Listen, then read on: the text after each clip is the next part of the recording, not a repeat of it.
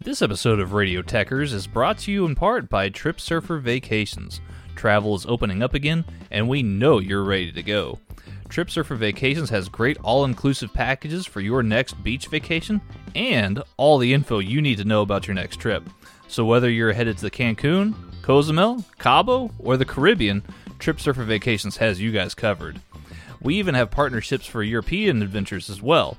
So we know you're ready to go. Visit TripSurferVacations.com and let them know that Radio Techers sent you. Y'all have fun out there.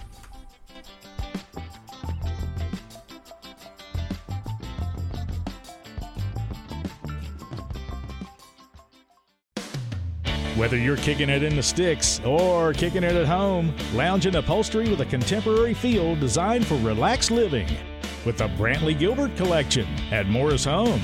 Enter online at morrisathome.com/win for your chance to win a guitar personally autographed by Brantley Gilbert or one of many Morris Home gift cards to upgrade your home today. That's morrisathome.com/win for your chance to win from Morris Home. This episode of Headlock Talk is brought to you by Austin-based company Naturally Hemp's and their new line of CBD gummies. These gummies are made with 100% baked-in, pharmaceutical-grade, non-isolate-based CBD. What we're talking about here is the entourage effect. The entourage effect refers to the stronger effect you get when combining multiple cannabinoids together as opposed to just CBD. Full-spectrum CBD or CBD distillate tends to be more potent and lasts longer, which is what we're talking about here. Unlike some other brands that use a spray-on CBD, Naturally Hemp CBD distillate is baked in, so you know you're getting the full dose with each gummy.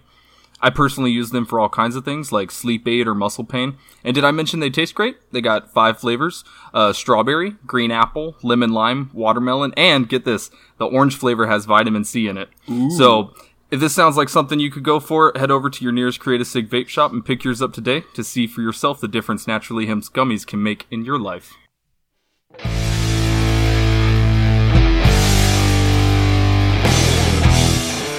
No, Steven, it's okay. I'll just do the show just down here on the floor. I mean, we can't. You're not really by the mic. It's gonna be okay. I'll figure it out. Do you want me to move it for you, or? Okay, I think I can do this. Okay. I think I can do this.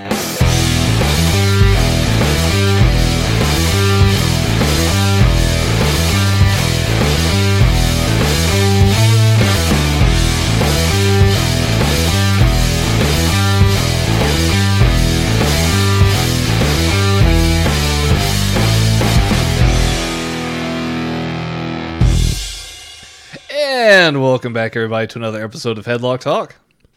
Oh, snap. Oh, snap, indeed. I'm, of course, the coronavirus gentleman, Tanner Pruitt. I'm just kidding. I'm just severely congested, you guys. I don't have the coronavirus.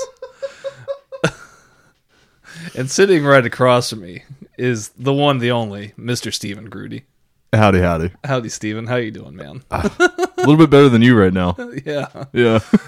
Well, this congestion's been awful, but like Michael Jordan with the flu, I figured I'd come in and try and pull this off. The show must go on. Yes, this is true. You take some medicine or something? Yeah, I'm fully loaded. Fully loaded, huh? Yeah. Okay. I took all the medicine.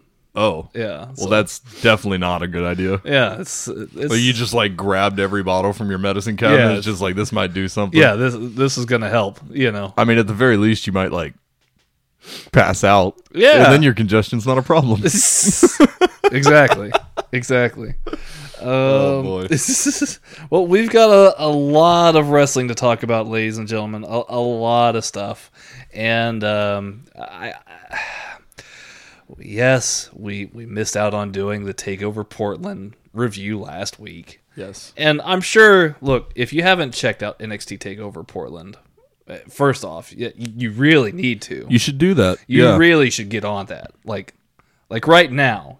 Like don't, I guess you could stop the podcast and then go and watch NXT TakeOver Portland if you wanted to. But I'd like to keep you on listening here. Yeah, I mean, spoiler alert, it's great, so you should definitely watch it, like 100%. We might get a little spoilery. So, you know, if you care about that, you know, don't close the window. Yeah. Just pause the podcast. Right. Go watch that. If you're continuing to listen to the show from this point on and you haven't seen TakeOver Portland, be advised, we're about to spoil some stuff for you. Yes. Yes. Yeah. So, with that said, NXT TakeOver Portland last week, an amazing show. Yes. I thought. Absolutely stunning show.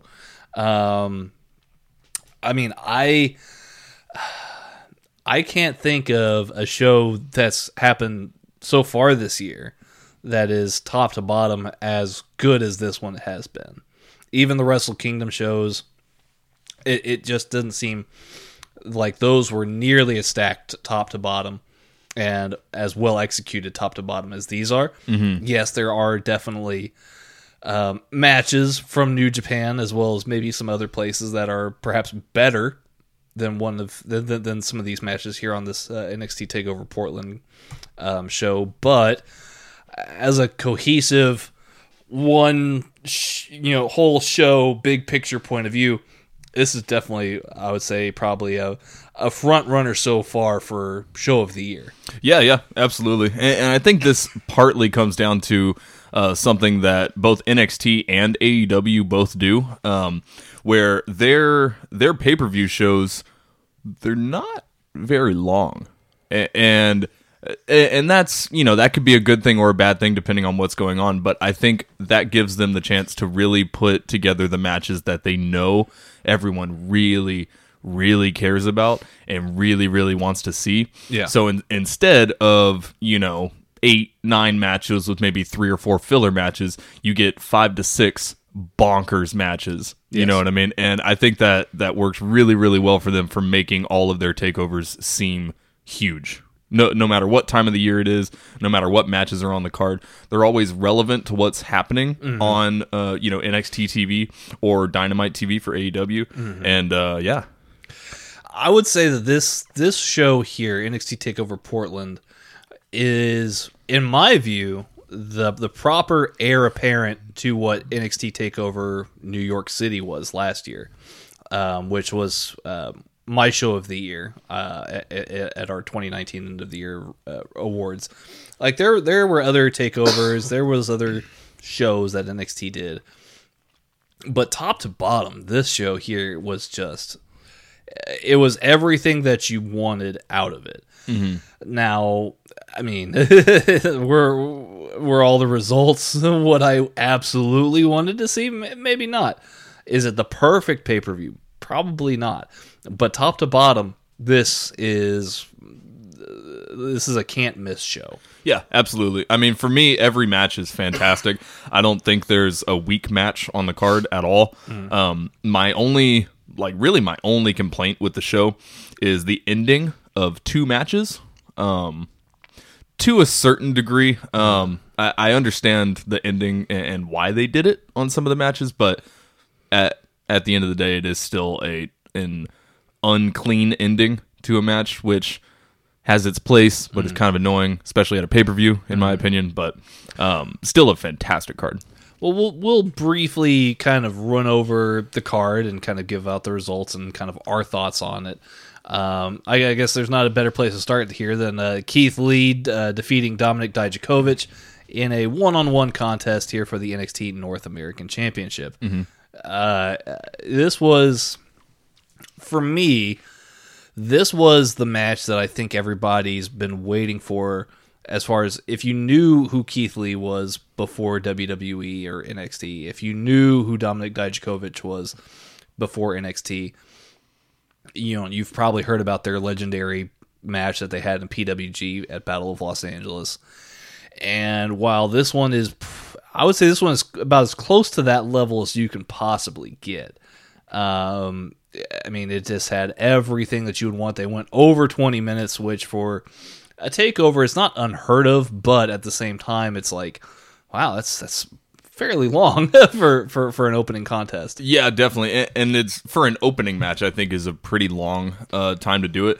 However, man, they filled every minute of that with really, really great action, really good storytelling and everything. I think, personally, an opening match just being very explosive out of the gate and kind of ending quickly is usually like the standard from what I see, and it tends to work really well. But NXT showed that you can have just a huge hoss fight right out the get-go and still be able to pump the crowd up. Yeah, I mean, it definitely set the pace for the rest of the night, and you were I was kind of worried about it myself. I was like, well, is anybody going to like live up to this one here? Because it's quite a good match. Mm-hmm. And like I said, while it's probably not, it's about as close to that PWG match as you're probably going to get. It's not a perfect match by any stretch of the imagination. Is there things that you can get nitpicky about? Absolutely. That's any match, though. But, yeah, true. Yeah. But, I mean, yeah, this was very, very good. Obviously, Keith Lee retains, and on NXT, the fallout kind of was Dominik Dijaković once again wants to challenge Keith Lee for the North American title. Mm-hmm. Now, I don't have any problem with these guys having another match. They faced each other quite a lot, though, Steven. Mm-hmm. I mean, does that have any diminishing returns for you or diminished value for you if Dominik Dijaković wants to challenge immediately once again?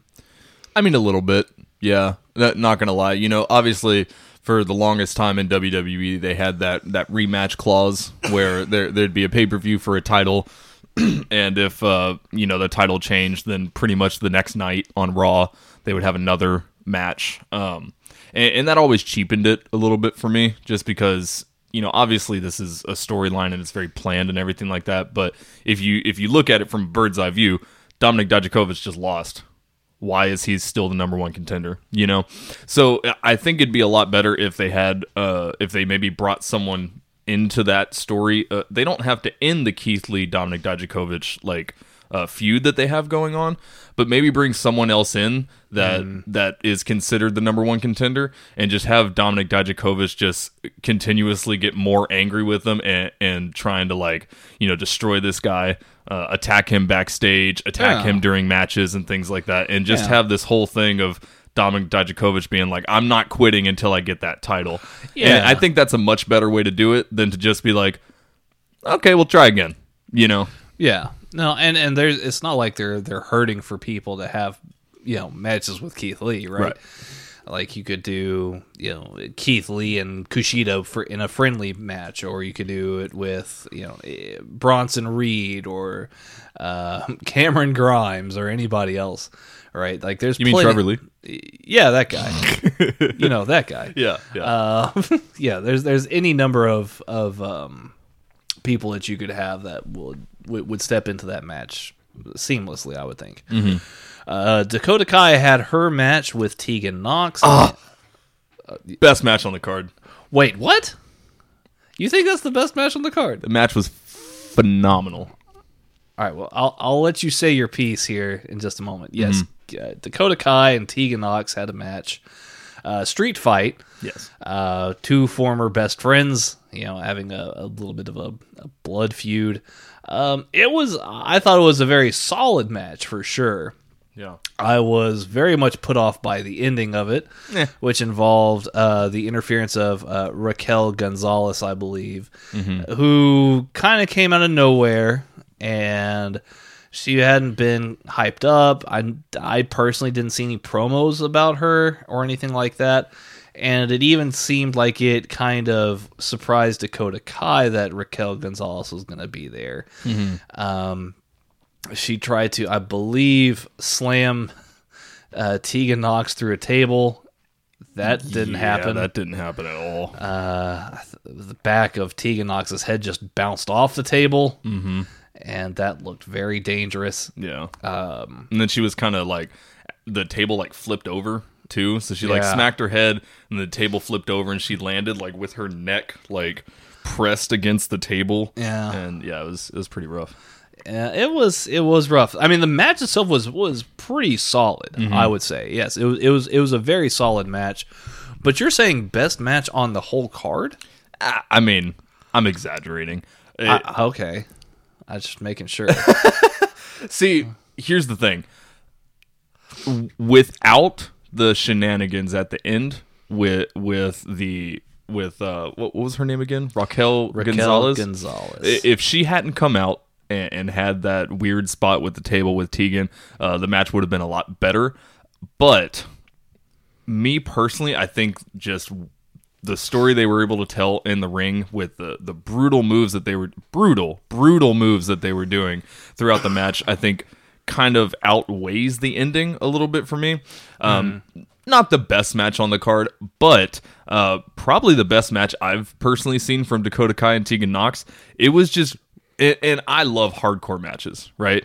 Yes, you do love a good hardcore match. I love hardcore matches. And this one just did it so well with the... I think the biggest thing was the storytelling that was going on. And I think the commentary team did a very, very good job of really like pronouncing that as well. But you just had moves where Dakota Kai was like bringing out just this like... I don't even know. Like this demonic side almost with, you know, slamming Tegan Nox's head in a chair and and everything like that. Like just a lot of really, really big power moves. There was a chain at one point. I don't know. Just being a fan of hardcore wrestling, this match gave me everything I wanted out of a street fight between these two. And I think they did a really, really good job of making the whole blood feud storyline very, very believable. I can agree with that. I think that it's actually something important that you just made note of here.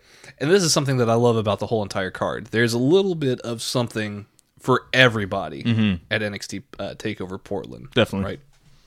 So, like, to steal a line from Big E on the podcast that they do with The New Day, if you want... a match with two big meaty men slapping meat. That's what I want. That's what you want. Forget your 5-star classics. Yeah, your 30-minute matches. I don't want it. If you want two big meaty men slapping meat, Keith Lee versus Dominik Dijaković, that's your match. Absolutely. If you're a hardcore enthusiast like yourself, Steven, Dakota Kai versus Tegan Nox, Finn Balor versus Johnny Gargano. It's like a technical masterclass, right? Rhea Ripley versus Bianca Belair, you know, singles 1-on-1 women's championship match, right? Broserweights versus Undisputed Era and Bobby Fish. Kyle O'Reilly and Bobby Fish. Yep. That's the one. Kyle O'Reilly is all of Undisputed Era now. Exactly. He's the only one left. Yeah, he's just like alone in the corner with a spotlight, and he's like playing the air guitar on his championship, like crying. I mean, you, Kyle. Sorry. Yeah, fantastic tag match. And then here's what gets me. It all crescendos to the main event, right? You know, and let's talk about, I guess, the Finn Balor and Johnny Gargano match, because that was. I had very high expectations for it, and it definitely, I would say it at least met my expectations for what I wanted to see out of this match. Yeah, absolutely. I thought that they were going to kind of go with a different style of the match, because obviously Finn Balor, Johnny Gargano, they're both very, very good at the technical style of wrestling. But with Finn Balor's character right now, I thought he was just going to go in there and kind of just try to beat the shit out of him, and not really go for the long-winded, you know, lots of reversals, things like that. I thought he was just going to go out there and be like, "Yeah, I'm just going to murder you." But they really leaned very, very heavily into the technical style, which, like you were saying, I think plays very, very well into the overarching show with. Every match having a little bit for everybody, right? Know? And there definitely was a little bit of Finn Balor just kind of beating the shit out of Johnny. Yeah. Well, and I think that's Finn Balor's approach to being a heel, is like he's just it's almost like the Zack Sabre Jr. school of being a heel. Like, right. I'm going to be the heel in just the matter that I'm going to just be brutal and be better than you, and I'm gonna win. Yeah. Yeah. Yeah. And I specifically love the way Finn Balor pinned him at the end, where he's just like leaning over him and like sticking his tongue out and just like pointing to the crowd like, fuck you. Like, oh man, is this going to be another week where I just drop a bunch of F-bombs? I'm sorry. No, it's fine. Go on, Steven. No, but it was just perfect. It was just perfect. You have this long match. I mean, it wasn't terribly long. I mean, I could have seen another, 15 minutes of that match and I would have been fine. Well, I mean, the match itself was almost half an hour. Yeah, but it doesn't. The thing it doesn't feel exactly like half an hour. It doesn't feel like that, and I think that's where, because NXT's done this before, where they just have a crazy long match, and there's lulls in parts of it, and it feels long, and that can definitely be that's what she said. Good one. That can definitely be to the detriment of the match for sure. But with this one, dude, this match felt like 10 minutes, like 15 minutes, but it almost is 30 minutes long. Yeah. So really, with how well they were working together in the ring, me personally, I could have gone for another 10-15 minutes and still really love the match. Obviously, they wouldn't do that for a non-main event match, but man, if you can make 27 minutes and 22 seconds feel like 10 minutes, that's a bomb-ass match. No, I would definitely agree with you on that for sure. Like I said, I think that this certainly met my expectations. I'll have to rewatch it again and see if it maybe exceeded my expectations or not. But I would certainly say that this met my expectations fully. And while I really did think that this was going to be the time for Johnny to get his, his revenge on this, the ending to the match definitely makes sense, right? Johnny loses to Finn in the match with the 1916 by Finn. Great move. Yeah. Rhea Ripley defeated Bianca Belair to retain the NXT Women's Championship match.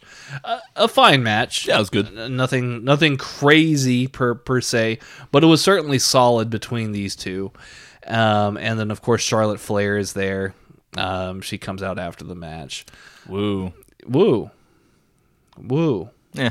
Okay. I'm not a big Charlotte fan. Okay. Well. I don't hate her. Yeah. I just cool. It's Charlotte Flair. Well, what do you make of her coming back and kind of helping? I guess that the idea is to help boost NXT a little bit with the presence of Charlotte, and maybe Rhea Ripley coming over to Raw every now and again. I mean, what do you make of that? I mean, I don't know. It could be cool depending on how they do it. Obviously, I don't think that a person like Charlotte would be going to NXT just full-time Finn has. I definitely don't think that that's where they're going with it, which me personally is kind of weird. I don't really know. This person is part of Raw, but then they're going to go to NXT and have a match and talk to some people, but then they're going to come back to Raw and they're still in the same storyline that they were in on Raw, and they're just kind of having this split character kind of thing. To be fair, I don't know if that's what they're going to do with Charlotte. It just kind of makes me nervous because I know they wouldn't put Charlotte NXT full-time, but they're not going to want to not use her on main roster because it's freaking Charlotte Flair. And so I'm kind of just confused as to how they're going to do that. I really don't know. I don't know either. It could be fine. It could be good. Could be bad. I don't really know. Charlotte Flair, I mean, she doesn't get a huge pop from me. But who knows? It could be good for Rhea at the end of the day, though. I think that's what the hope is for it to be good for Rhea. For her to be established as a star, even more so in the eyes of the casual fan, right, in their mind. I mean, I don't mind it per se, it'll be certainly interesting to see how this all plays out. Yeah, I'm just more confused, if anything. I just want to see where they're going to go with it. Charlotte Flair coming to NXT, it's not necessarily a bad thing. They could do good things with it. I'm just confused as to what they are going to do. Yeah. So, Broserweights, Matt Riddle and Pete Dunne defeated Bobby Fish and Kyle O'Reilly, Undisputed Era, to win the NXT Tag Team Championships. Yes. Steven, this was a fantastic match, I thought. I thought it was very, very good. It was good. Definitely not my favorite on the card. I don't know what it is about it. I love all the guys that were in this match. They all work really, really well. I really don't know. I guess it might have ran a little long for me, or something like that. It was just something about it really didn't stick with me too well. I don't know. It was just kind of, I don't want to say sloppy, because all of these guys are incredibly talented and they know what the hell they're doing. Yeah. Sloppy is definitely not the right word for it.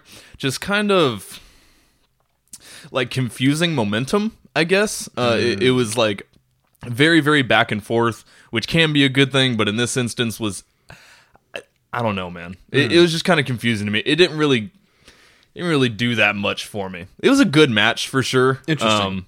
It just wasn't as solid as I was expecting it to be with the names that were in that match. Okay.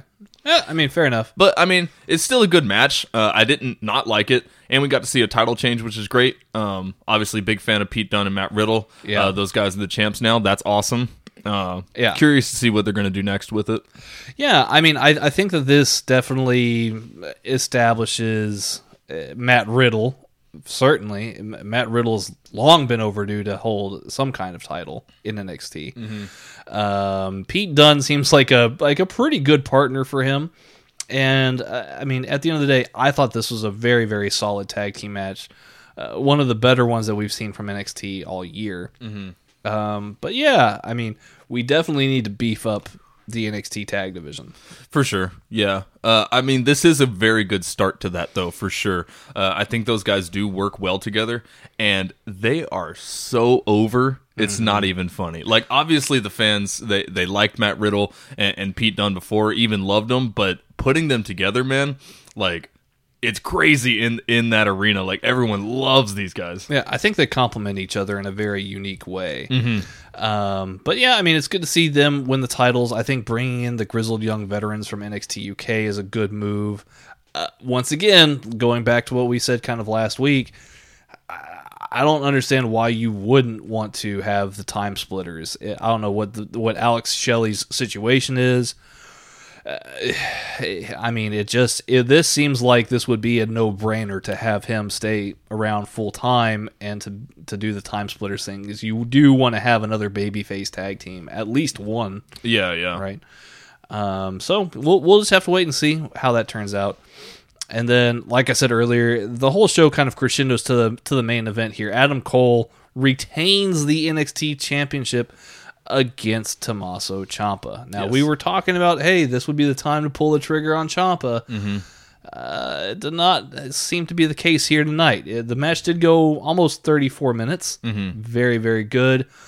Lots of back and forth, for sure. The ending is kind of overbooked, but this was one of those matches where it's like the near falls were I thought they were very well done. Mm-hmm. Right, because it was just like Tommaso Ciampa just won't die. Mm-hmm. Like he's there to win it, and the ending is set up to where when Johnny Gargano does come out and Tommaso Ciampa is fended away all of Undisputed Era, and then you see Johnny at ringside, and then he won't let Tommaso Ciampa use the belt. If you're a Tommaso Ciampa fan or a Johnny Gargano fan, it kind of leaves you in shock. Or a DIY fan. Yeah, just in general. It kind of leaves you in shock, right? Mm-hmm. And I think we talked about this before, that the game plan is they're going to always try and go back to the well for this match. Right.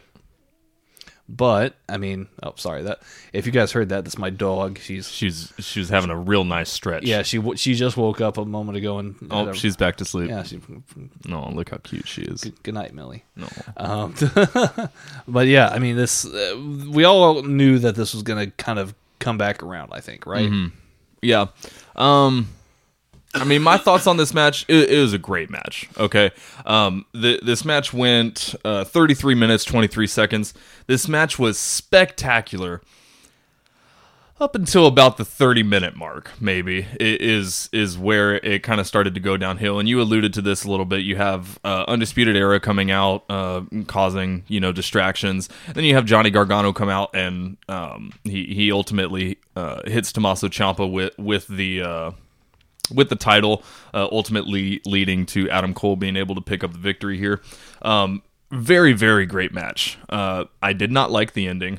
And for me personally, the main thing about this match that puts a sour taste in my mouth is two things going forward. One, the Johnny Gargano and Tommaso Ciampa feud. It's a great feud, okay? But I'm almost worried that they're kind of relying on it a little bit too heavily.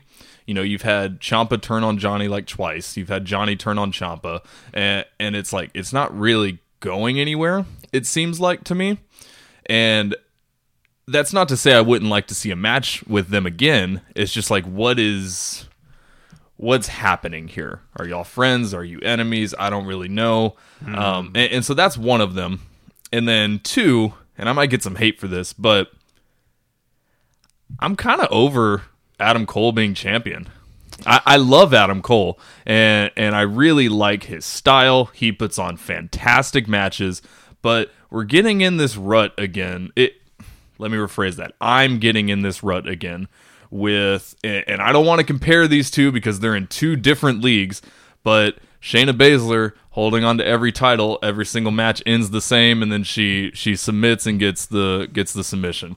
And then now, again, two completely different leagues, but Undisputed Era comes out. There's some stuff that happens, and Adam Cole gets the victory. And it's like, yes, you put on a fantastic match up until this point, but then you give me the ending that I've seen 6 times. And it's like, cool, that's cool, but it doesn't really leave me wanting more. Or it does leave me wanting more, because I get this beautiful match, sweet, but then you give me that ending, and I'm like, okay, I've seen that. What's next? Well, here's to play devil's advocate here. Right? Please do. Like that's kind of what you want out of Adam Cole, though, right? Like that. Like you want to see him. No, it's not. Hold on. You want to see him lose the title, right? That's the whole idea of all this. Is a heel champion. You want to get to the point where you see him lose the title. He's the kind of heel he's not like a Brock Lesnar who's just like, I'm a monster and I'm just going to throw you around, and like it's different kinds of heat, right?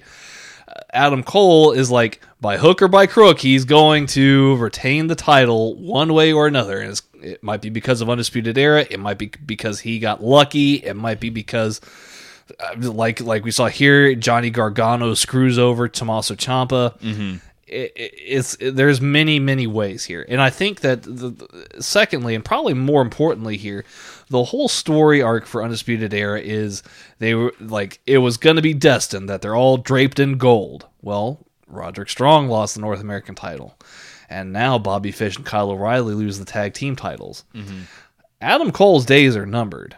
Like he is a wanted man right now. Yeah, and I don't see him holding onto the title for very much longer. What they do after Undisputed Era loses all the gold, I have no idea. Yeah. Like, I would think that it would be somewhat wise, perhaps, to break up the faction. Mm-hmm. To a degree.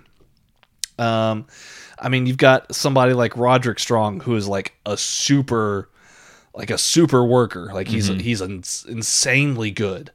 Kyle O'Reilly and Bobby Fish work very well together as a team, but Kyle O'Reilly is also an excellent singles competitor. Mm-hmm. I think that he would make an awesome NXT champion one day, actually. Yes. Agreed. And then, I mean, what can you say about Adam Cole that hasn't been said 100 million times before on this show? So, I mean, I get where it's coming from, where you're coming from for sure. I do think that there's a plan here, and we'll kind of touch on that plan here in just a little bit here. But yes, I thought this was top to bottom a fantastic show. Oh yeah. Just absolutely out of this world. Yeah, I mean, and we've said this all the time, you know, we are critics. So obviously that we're going to point things out that, you know, maybe rubbed us the wrong way or anything like that. Even with my criticism of the tag match and my criticism of the ending of the main event, it's still a fantastic, fantastic show. Very, very good NXT show. Very great matches all the way through. I'm just nitpicking because that's my job, you know? Yeah, I mean, I can see. I can understand. Yeah. But I am curious to see what they do next with Adam Cole. I hope it's different. Maybe it's not. I don't know. Who knows? We'll see. Yeah.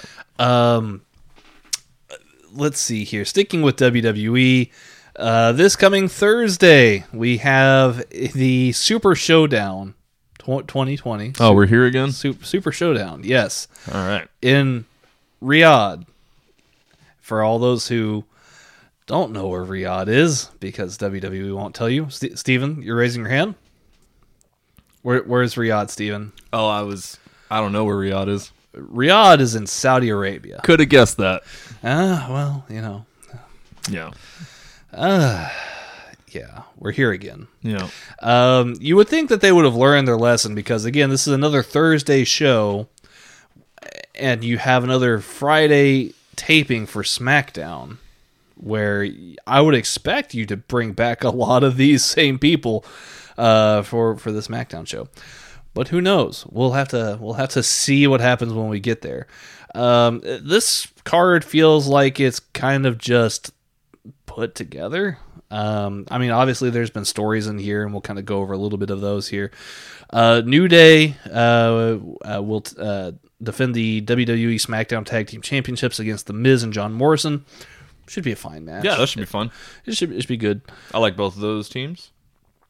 Seth Rollins and Murphy, just Murphy. Why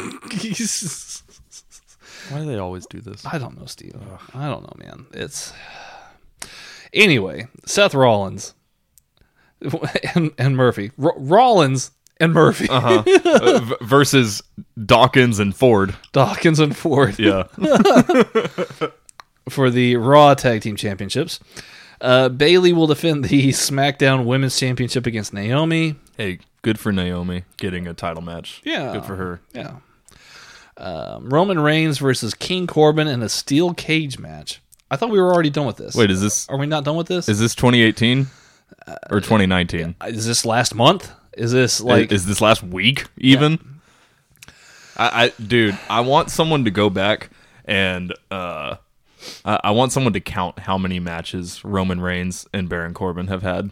Oh, there's databases for it, I'm sure. It's at least, what is it, at least 50 at this point? Like, let me check. Goodness. Goodness. And, like, I don't know. I'm not the biggest fan of Roman Reigns. I would say I'm probably a bigger fan of Corbin than I am Roman Reigns, to be honest. Whoa. I do not like Roman Reigns at all. He does literally nothing for me. I don't know. The Superman punch is the dumbest move ever invented. And, yep. I'm going to leave it at that. I don't want to just sit here and bury him. But, yeah, Roman Reigns doesn't do anything for me. Baron Corbin doesn't do much more than that for me. And I don't really know, like, who is this for? Who asked for this? You know? I don't know, man. I don't know. Good thing it's taking place in Saudi Arabia, because I probably won't watch it anyway. Yeah, so I'm looking over Pro Fight DB, which is like the IMDb of wrestling. Yeah. Right? Yeah, I mean, they've basically had matches with each other almost exclusively going back probably ever since Baron Corbin made it back to SmackDown. Oh, boy. Yeah. They give you a number? I mean, it's up there. Mm. Was it less than 50? I think there's maybe been 1, 2...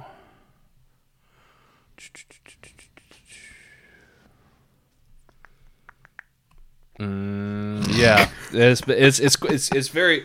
There are very few matches where Baron Corbin hasn't faced Roman Reigns in the last 4 to 5 months.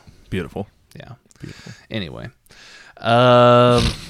so that's going down. Sweet. You know, that's going to be a thing. Sweet. Let me see. At least it's a steel cage match, I guess. I mean, that could do something. I don't know. AJ Styles versus Andrade versus Bobby Lashley versus Eric Rowan versus R-Truth versus Rusev in a gauntlet match for the, I think it's Tawake. Tawake. That's what I would pronounce it as. I'm not sure how this is pronounced. Basically, it's for a trophy because yes, at these Saudi Arabian shows, we have to have some kind of match for a trophy. It's all about trophies. Yeah. Every time. Yeah, I don't. Like, what does that trophy do? Do you get anything for it? I don't know. I think that might just be like a King Corbin thing where they just like walk out with the trophy for a few months and they're just like, look at me, I got a trophy. Well, rumor has it, right? That rumor has it. Rumor, terrible song. Yes. Rumor has it that with a promo that AJ Styles cut recently on Raw, that this could lead to a match with The Undertaker at WrestleMania. And I think that this might be somewhat of a setup for that. Cool. For him to, if he goes and wins the trophy, he's talking about how he's still like the best in the world and blah, blah, blah. And I see. Yeah. And then that'll somehow bring out The Undertaker. I'm not sure. Cool. I haven't thought that far out as to how they're going to pull that off, but I don't blame you. We'll see. Yeah. We'll see what happens when we get there. Yeah. Roman Reigns, we talked about that one. Mm-hmm. Brock Lesnar versus Ricochet for the WWE Championship. Does Ricochet have a hope in hell? No. Oh, well. Not at all. Oh. It should be an all right match, I would think, but it'll be fine. No, it'll be all right. Brock ain't losing that. Ricochet will sell for Brock. Yes, quite a lot. Yes. And then we have the main event, the presumptive main event, I would think, is The Fiend versus Goldberg for the WWE Universal Championship. So that'll all be, again, this coming Thursday on the WWE Network. Mm-hmm. And then... Looks all right. It's fine. I don't know. It's whatever. Yeah. It's fine. I mean, you think Goldberg will win? Well, I was going to say we could talk about it. Yeah. We also have AEW Revolution coming up this Sunday. Yeah. And Steven is very excited for that. I'm pumped, man. I'm pumped. It's going to be good. Chicago, Illinois. Once again, Chicago. Just an update, because we covered this already a little bit earlier, and they're probably going to add a lot more matches to this here. Mm-hmm. But just as an update here, Jake Hager versus Dustin Rhodes, Kenny Omega and Hangman Adam Page versus the Young Bucks has been confirmed. Mm-hmm. MJF versus Cody is confirmed still, as long as Cody does not touch MJF up until the match. Right. And then again, of course, your presumptive main event, Chris Jericho versus Jon Moxley for the AEW Championship. Mm-hmm. I'm still holding out hope that MJF-Cody match is going to be for some new title, per my wish from If Wishes Were Fishes last week. I still think it'd be awesome, and it's a great way to introduce it. I'm just saying. Not that they've like said at all that is a thing or not. It's just you gotta assume, right? Well, and Cody had quite a good match. That steel cage match that they had on Dynamite this past week was very, very good. I thought very good. And they did it a little bit differently. Like their rules, I mean, they did differently than what WWE does, in that their rules are, it's not an escape the cage. You have to pin or submit. Mm-hmm. And I thought that was a nice little twist. Cody did a crazy moonsault. Mm-hmm. Mm-hmm. He's absolutely nuts for even thinking of it. Yeah.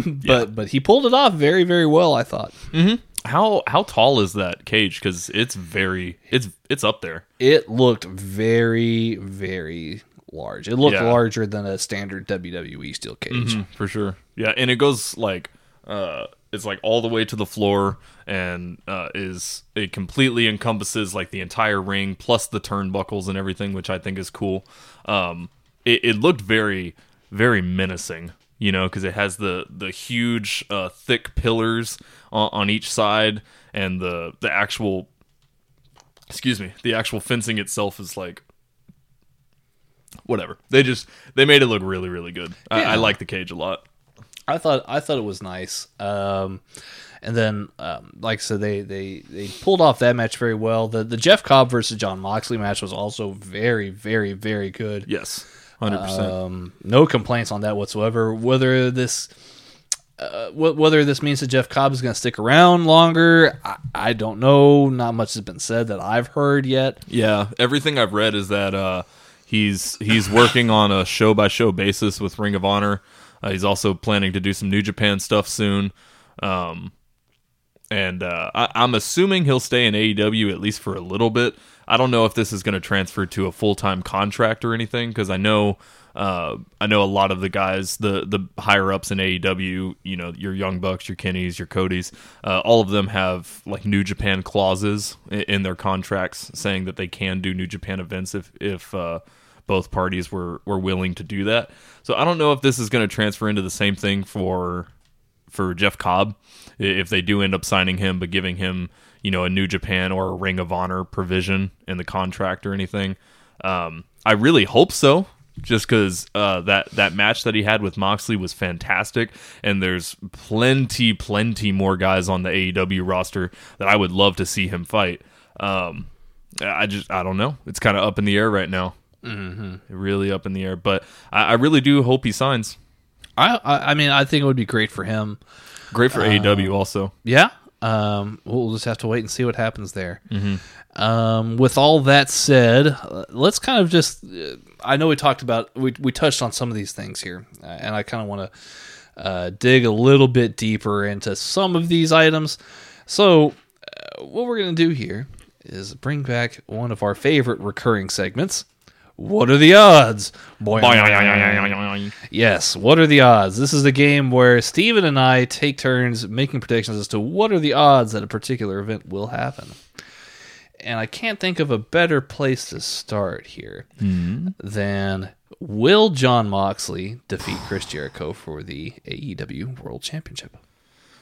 Man, it's a good question. That's a good question. Do I want it to happen? 100%. Yes. Will it happen? I'm not really sure. I think I'm going to go kind of 50-50 on this, just because it really just depends on how much longer they think they need Jericho to validate AEW. And I think we're at the point with AEW that you can transfer that title onto someone like Jon Moxley and still have the validation from Jericho being on the roster. I think he's had a great title run. I think he's done a lot for AEW with his Inner Circle storyline, his feud with Jon Moxley, bringing in Jeff Cobb as maybe, possibly, sort of part of the Inner Circle. Jericho's done a lot for AEW, for sure. That being said, though, I do think that they are at a stage where they can put it on someone like Jon Moxley and still be able to go with the same, kind of momentum. And that's not to say that the feud between Moxley and Jericho needs to end right there. You still have the Inner Circle. You still have all of the people that are in the Inner Circle. They can still have a storyline where Moxley's feuding with someone else, but Inner Circle just can't let it go that he took the title off of Jericho, and they just continue to go after him. So they definitely could do that. Also, with them bringing in Jeff Cobb, that's a great way that they've kind of, bolstered the power of Inner Circle. So if they do take the title off of Jericho and give it to Moxley, having Jeff Cobb there is a great way to keep the Inner Circle going, even though Jericho's not champion anymore.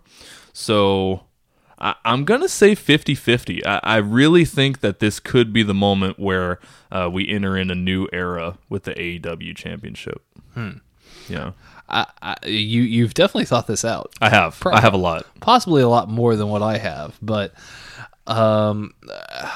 so I'm going to go about 30% that Jon Moxley wins the AEW Championship, simply for something that you brought up yourself. What happens to the Inner Circle? The Inner Circle's power structure seems to be around the AEW Championship. Yes. 100%. And it seems like, if there's no AEW Championship, what are they going to do? Sorry, I didn't mean to cut you off, but... You're fine. It's still Chris Jericho, man. It is. And I think they could pivot over to that with changing the pillar of the Inner Circle from the championship to the greatest of all time, Chris Jericho. Huh. Well, yeah, possibly. But I'm going to stick with 30%. I think that Jericho still has more time with the title that I can see. Like I can see him retaining the title a lot more clearly than I can with Moxley winning it. Yeah. flip side of the coin here, what are the odds that Goldberg beats The Fiend for the WWE Championship in Saudi Arabia? Oh, man. I don't even want to guess, man. Like, I don't even know. What do you think? I'm going about 65%. Really? I think that they're looking at the numbers, and I think that they feel like possibly a Goldberg-Roman Reigns main event for WrestleMania is going to be a bigger draw than what it would be for Roman Reigns and The Fiend. Mm. Now, I could definitely be wrong. Like I said, there's another 35% like remainder on there. Mm-hmm. So I mean, it's not like a done deal that Goldberg's going to beat The Fiend, right? Yeah. But I mean, Goldberg has very strong drawing power. Yeah. For a fellow that isn't a full-time person, right? There's a lot of nostalgia with Goldberg and with the WWE audience at large being an older fan base, perhaps. It would certainly make sense. The question is, what do you do with The Fiend, you know, if he's not going to be in the main event at WrestleMania? I don't think... And again, this is coming from somebody who's not a Bray Wyatt fan, so I'll probably also get some hate for this. But with that said, Bray Wyatt's track record at WrestleMania is not that spectacular. Yeah. Like, all I have to do is point to Exhibit A, Bray Wyatt versus Randy Orton from just a few years ago. Mm-hmm. Be like, that wasn't a good match. Yeah. You know, so but I don't know. I don't make the rules here, but I would say that Goldberg versus Roman Reigns would be quite an interesting and compelling matchup. I think I'm going to say 40% that Goldberg takes the title off of him. I can definitely see your point with, you know, Goldberg being a big draw because he is, like, there's no ifs, ands, or buts about that. You know, it's freaking Goldberg, and I get that. But at the same time, like, what the hell was the point of The Fiend then? If it's just going to end like this, you know, like they built him up as this crazy unbeatable guy, put the Universal Championship on him, changed the color of the Universal Championship to match Bray Wyatt's character. And you're doing all this stuff. You have all this crazy long-term booking just to have it end in a Saudi Arabian show that no one's going to watch. Like, yeah. Well, I mean, he won the title in Saudi Arabia, didn't he? Last time he was there. Yeah. It's just like, what was the point if they do end up going that route? And, you know, not trying to be overly negative, but I say that a lot about some of the things that WWE does. And, like, I am actually a fan of The Fiend. I don't think they've handled him very well. I think he had a lot more potential than they've really given him. But, I mean... Don't end it here, you know? It's a good character if you're able to use him correctly, instead of just, you know, giving bullshit endings to his matches and then putting the title on him, and then possibly stripping it away in Saudi Arabia. So, I don't really know.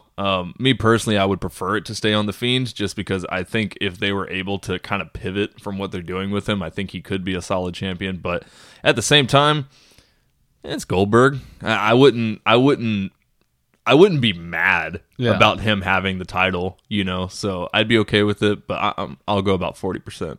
Okay. Yeah. Okay. AEW's had a pretty long-running angle about the Dark Order. Yeah. Yeah, and who is the puppet master behind the Dark Order? Yeah. You know, the Exalted One. Mm-hmm. We've talked about, could it be Matt Hardy? Could it be Christopher Daniels?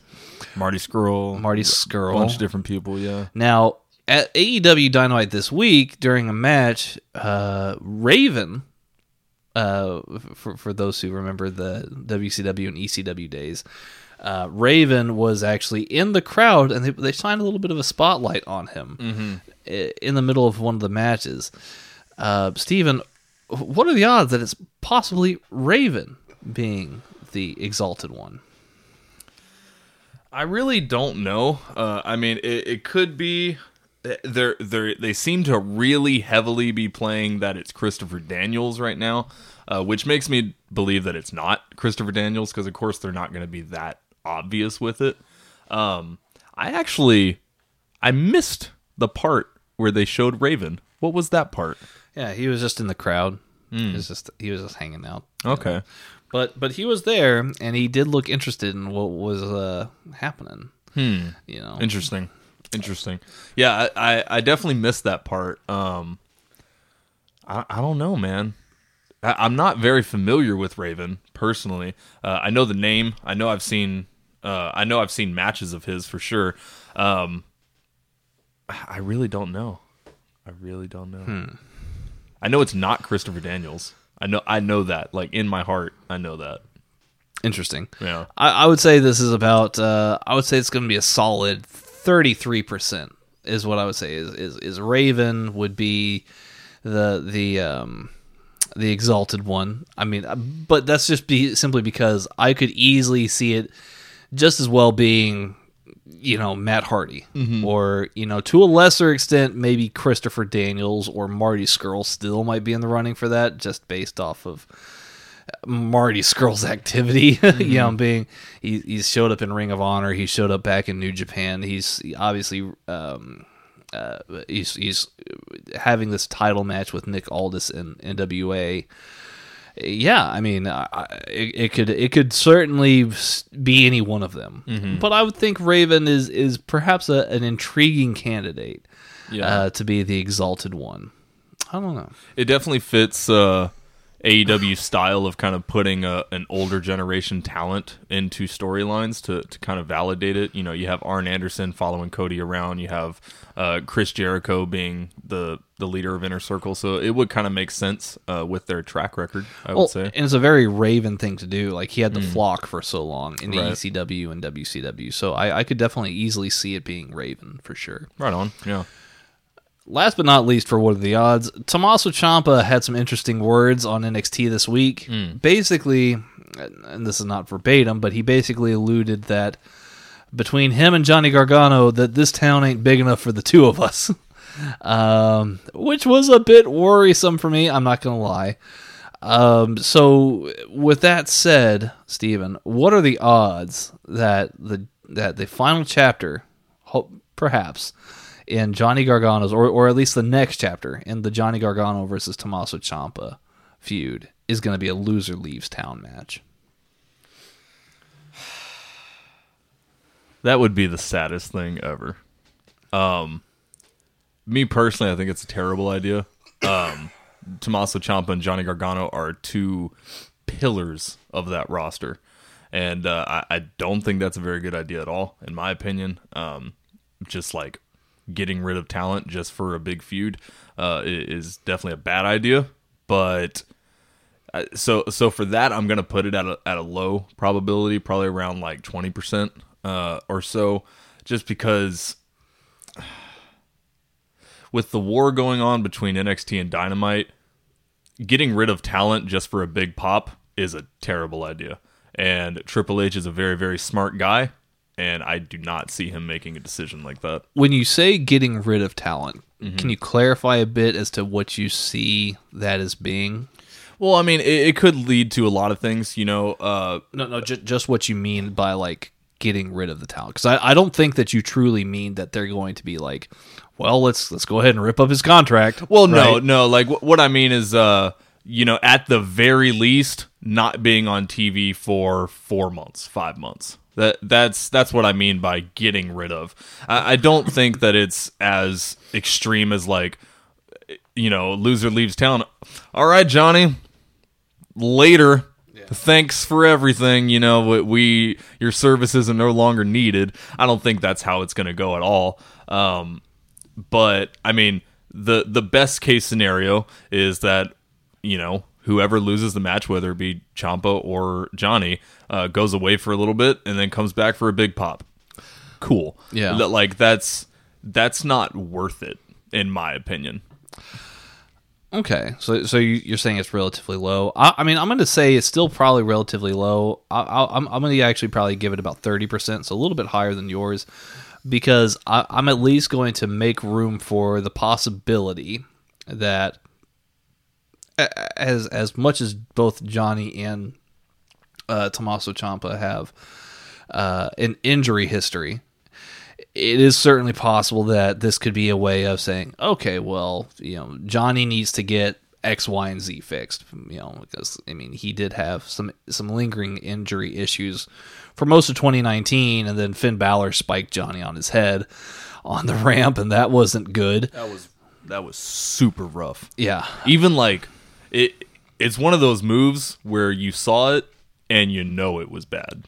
You didn't know it was bad because they told you. Right. It was like you saw it and you're like, ouch. Right. At the same time, I mean, Tommaso Ciampa, you know, he had his neck problems, and it could be one of those things where it's like, hey, he needs to go and, you know, check back in with the doctor, or he needs to just take a small break or something like that. I don't know. Mm-hmm. I still don't see this ultimately being... I think this is more or less something that he said to get people talking, perhaps. Right. I am definitely more than willing to be in the wrong on this, but I think it was just to get people talking. It would be a draw as far as the match is concerned. That would definitely be a good draw. But at the same time, it's like, well, what happens with the NXT Championship? Right. Like the next, I guess, logical person would be Finn Balor versus Adam Cole, a match that we've technically already seen, and I don't think that heel like what heel like what Balor and Cole is, and kind of the build that I see happening, I don't see that as something that you would sell out NXT TakeOver Tampa being. Right. More so, what I think would be the greater possibility is if you had Ciampa versus Gargano versus Cole versus Balor in a four-way for the NXT Championship. Interesting. I see that to be more of a clear-cut offer, a clear-cut option that they could go with. But I mean that definitely makes sense to me. It would break the track record that they've had for the last several months, where you know, and this isn't a bad thing. I'm not trying to, you know, say that it is or not. But the NXT title is very often than not defended in a singles match, which is perfectly fine. I think that's how it should be. But if they do a four-way match, that is kind of a cool way to break that streak of doing singles matches. Not that it's gotten boring or anything like that, but that's exciting, you know.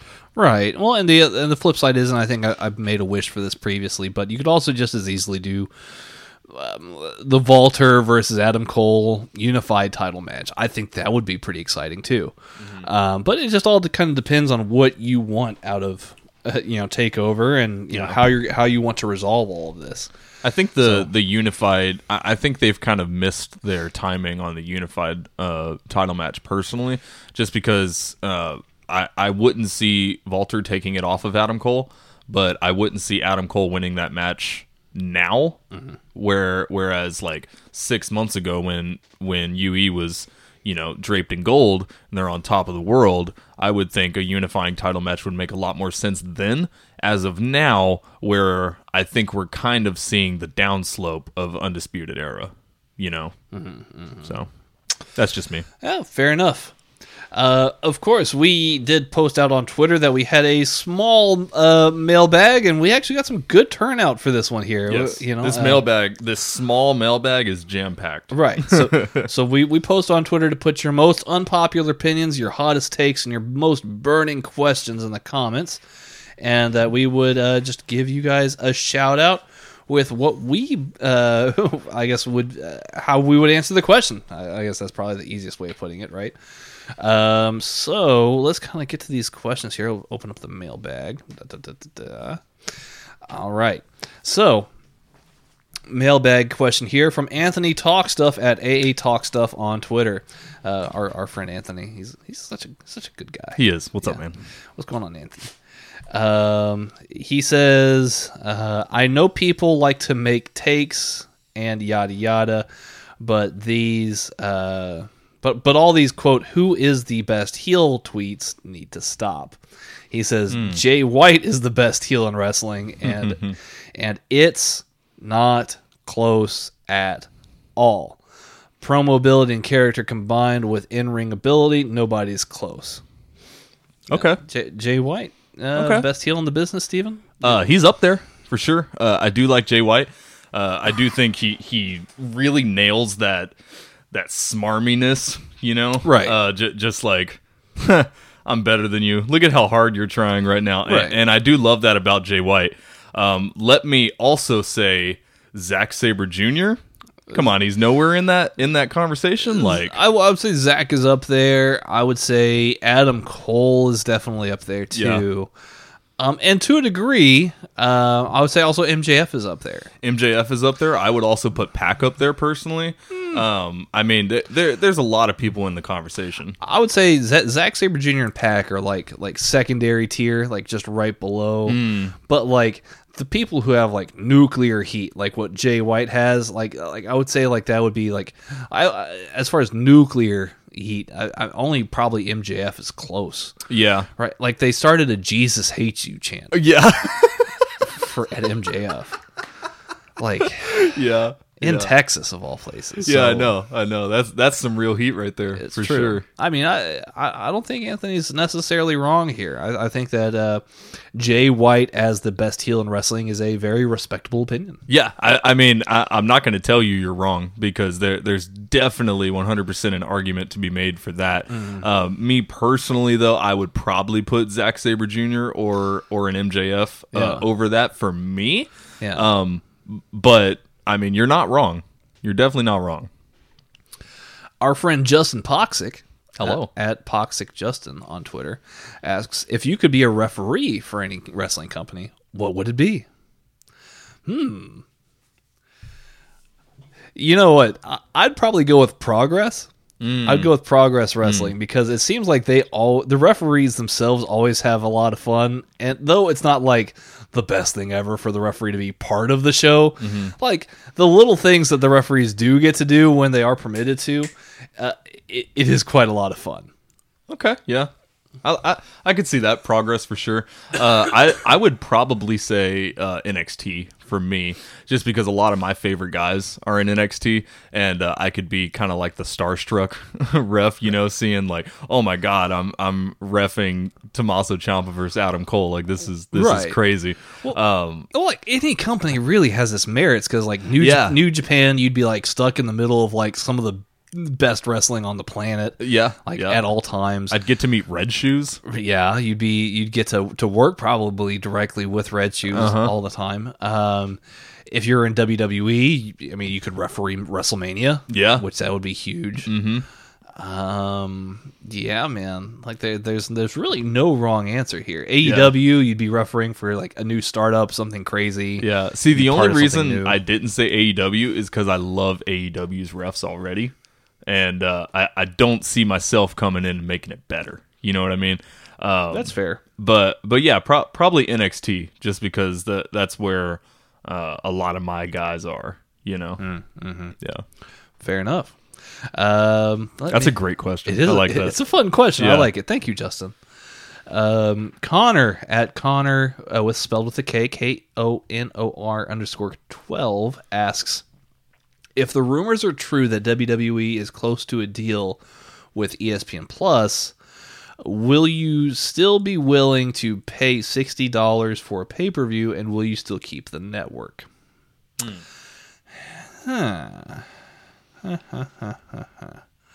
This is an interesting question because I think that I touched on this a couple weeks ago on the Independent Show, right? Where I think the blueprint really is with how UFC struck their deal with ESPN Plus, because if you look at that deal, ESPN Plus will still run the free fight night shows that UFC does almost on a nearly weekly basis. So I don't think it's going to be anything where like, you know, you know, Stomping Grounds is going to be like $60 and you have to buy Stomping Grounds, right? Right. I don't think it's going to be anything like that. I think that that's still something that the WWE Network is going to be for. I think, and look at UFC again. UFC had Fight Pass, right? Where basically it's an archive for all of UFC's older shows, shows that are no longer available for purchase on pay-per-view. They've got stuff from Pride, from Pancras, whatever, right? So I really do think that the UFC model is the one to probably look at this as the blueprint. WWE, how it would look for them, would probably be, in my mind, at least, it would still be a library archive. You'd still have original content like the Broken Skull sessions and ride-alongs and whatever. Yeah. Maybe Ms. and Mrs. gets canceled and they put it on WWE Network. Maybe they archive the XFL games there. I don't know. Hey, that'd be cool. I would still think that they would keep the takeovers on WWE Network. I would imagine that would still be the case. I can't see them... I can't see ESPN believing that the takeovers would be a hot enough commodity for that. Yeah. No, I think for me, it just depends on what they're... like, how they would want to do it. You know, if it's just the pay-per-views that are on ESPN Plus, but they're also still on the network, I would probably just keep the network, you know. The network has a lot of extra things, too. Like you said, the Broken Skull sessions and all that. The biggest thing for me would be some of the archiving that the network has. You know, you can go back years and years and decades and watch shows, which I think is one of the biggest draws for WWE Network. So, I mean, me personally, I'd probably just keep the network. I don't have ESPN Plus right now. Right. Probably wouldn't get it just for that either. You know. I already have all the tools I need to watch. So, well, and here's the thing: is like, you know, the most likely scenario, and this is again with the UFC model, when it's a big show, right? Like an actual UFC pay per view, right? Like it's like $60, and you get the pay per views directly through exclusively ESPN Plus, right? And I mean, I could see WWE doing that with the big four, you know, WrestleMania, SummerSlam, Royal Rumble, Survivor Series. If WWE goes down that road, I think that's going to be the more likely scenario. Perhaps I'm being hopeful, but again, I just don't see an event like, I don't know, Stomping Grounds or Great Balls of Fire or you know, Hell in a Cell or TLC. I don't see those being shows that ESPN is going to jump all over and be like, oh yeah, we got to have all this content. No, right? It's definitely the big four, like you said. Yeah, I that's at least just in my view. Yeah. But I think that there's still absolutely going to be every reason for you to keep WWE Network, because I mean, I don't see any reason why ESPN would feel obligated to archive all of WWE stuff. No, and WWE for that matter.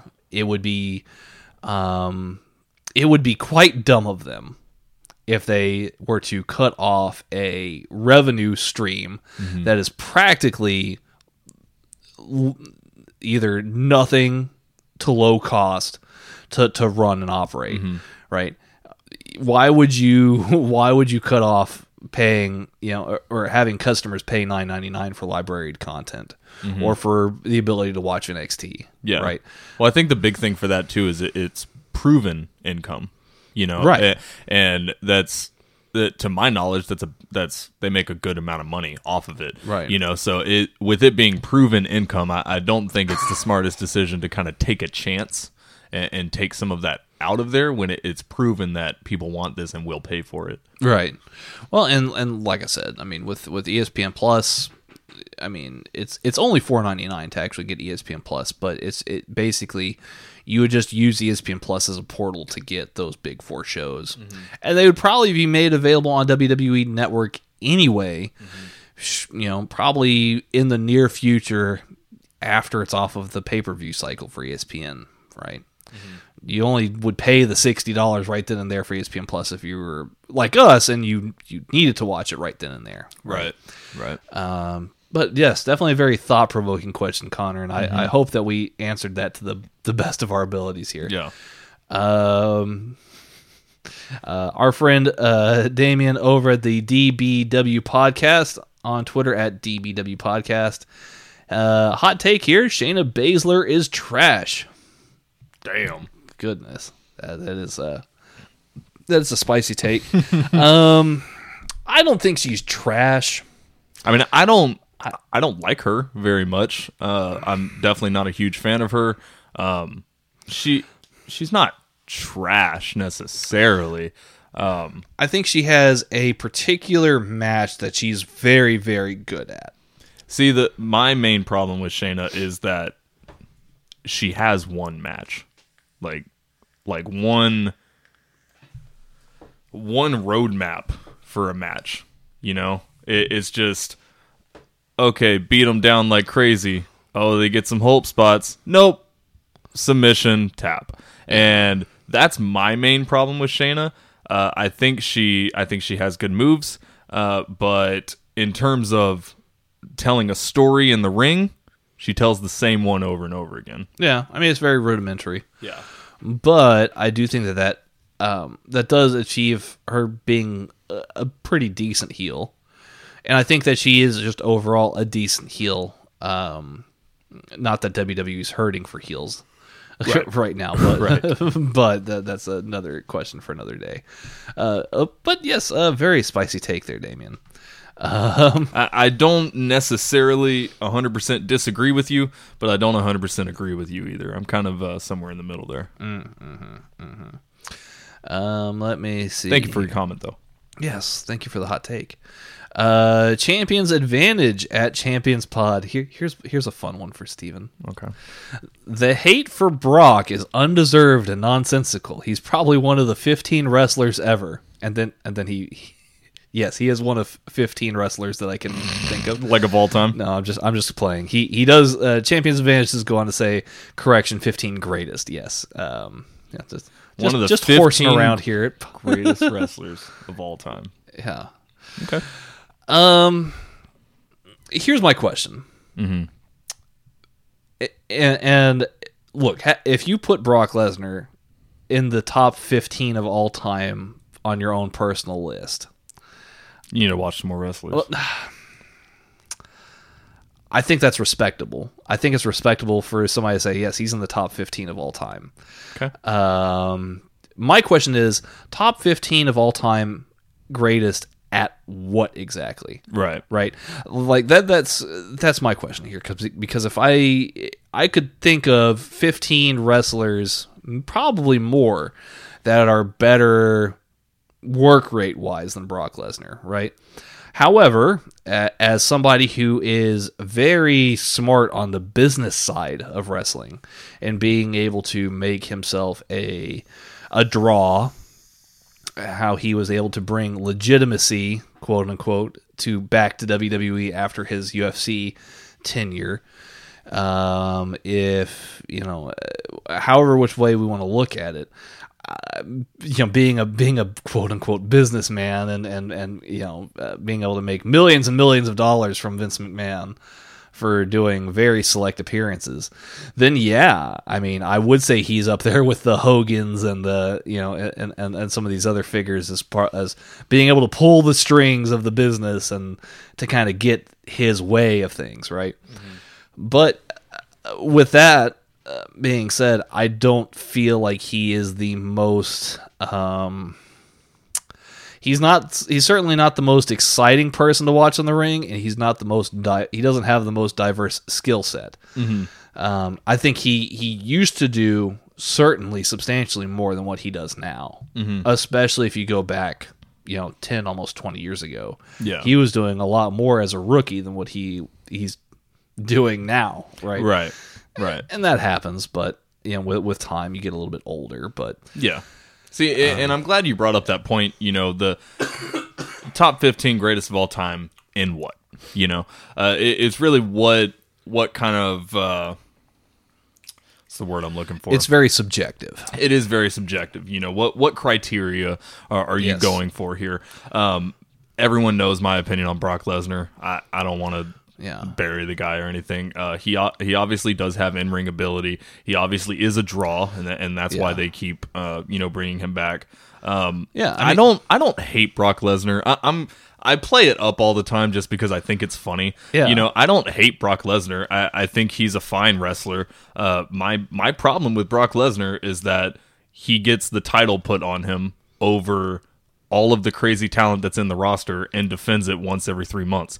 That's my problem with Brock Lesnar. Right. I don't think he's terrible. I don't think he's like purposefully trying to come into WWE and hold this title hostage. This man's making his money, dude, and right. I get that.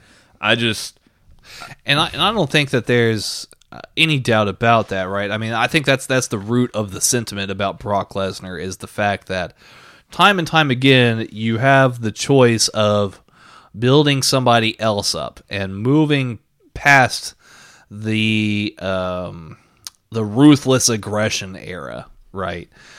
You have these opportunities to make big stars and use the title to do so many more things.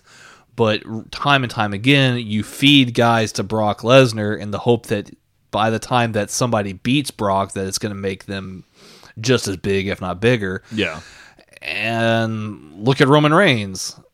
Right. You know, I mean, and maybe I'm saying this prematurely, but I mean, is there any guarantee that Drew McIntyre beating Brock Lesnar is going to make Drew McIntyre just as big of a star as Brock Lesnar? No. It's not guaranteed. No. Yeah.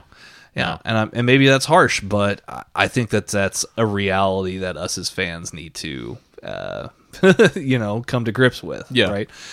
So I think that's where a lot of the Brock hate comes from, mm-hmm. right? Yeah, and like whether you feel that's undeserved or nonsensical, I mean that's certainly your prerogative, and right. If you want to put him on your 15 best of all time list, that's great. Exactly. I can respect that opinion. That's what I was going for. Is like. Man, if he's in your top 15, great, man. Like, I'm glad that you're a fan of him. I'm glad that, you know, you get the matches you want out of him and everything like that. That's great. Yeah. He's not really my cup of tea. And he's got at least a good mind for how to make money in the business that he's in. Yeah. And I think that's where I think that he might be amongst the 15 greatest of all time in this business. See, my criteria for greatest of all time or whatever is, you know, work rate and just overall, like, interactivity with the business itself mm-hmm. and the shows that go on and the storylines and the matches that go on, mm-hmm. less so much the back end stuff. Mm-hmm. So I guess we just have different criteria. And that's fine, you know. Mm-hmm. Let me see here. So there's another question here from SCW Wrestling Channel on Twitter at SCW_Steve. They ask, what are your thoughts on the fuzzy picture we have kept getting on SmackDown the last couple weeks? This came up on Mandy Rose's backstage segment this past week on Friday. What do you think this... who do you think this will be unveiled to be that is behind this? So this image here, it looks like it looks very technologic. It looks like some kind of like I don't know, like computer board of some kind here. Yeah. So like a circle with lights. I'm probably describing this very poorly. Yeah. You can actually see. The image here that SCW Wrestling is posting on here on this official mailbag thread. Mm-hmm. I don't know. Christian. That's not the worst idea. Mm. You know, Chris Jericho. Man, that'd be crazy. In all seriousness, this screams Mustafa Ali for me. No, I mean, that's fair. Yeah. Just because, I mean, that's kind of his whole thing is like mm-hmm. being the light. Yeah, yeah. You know, so I think that would make a lot of sense for me. I think they're going to reintroduce Mustafa Ali in some kind of way, shape, or form. I mean, I don't know how big this is. I don't know how big they're trying to push this. I will say... And like, I'm not in any way predicting this, but the first person I thought of when I saw that was Christian. So, mm-hmm. I mean, I'm not trying to predict that. I haven't heard anything saying that he's coming back. I'm just saying, you know, that's what it made me think about. Interesting. All righty. Well, cool. I hope that this this helps a little bit. We'll find out whether or not it happens. Yeah, I think Mustafa Ali makes sense though. Yes. Anyways. Let me see here. OK Fabe on Fight. Great name. At OK Fabe on Twitter asks, or rather says, never cared for the Ultimate Warrior. Nothing against him. Was just never impressed. I would agree with that, actually. I'm not the biggest fan of the Ultimate Warrior either. I don't really see anything in him, per se. I think that he is like a forerunner for maybe somebody like a Goldberg or a Brock Lesnar, for that matter. He does his couple of power moves, and you know, that's it. He takes his paycheck. Yes, he's a legend in WWE circles nowadays.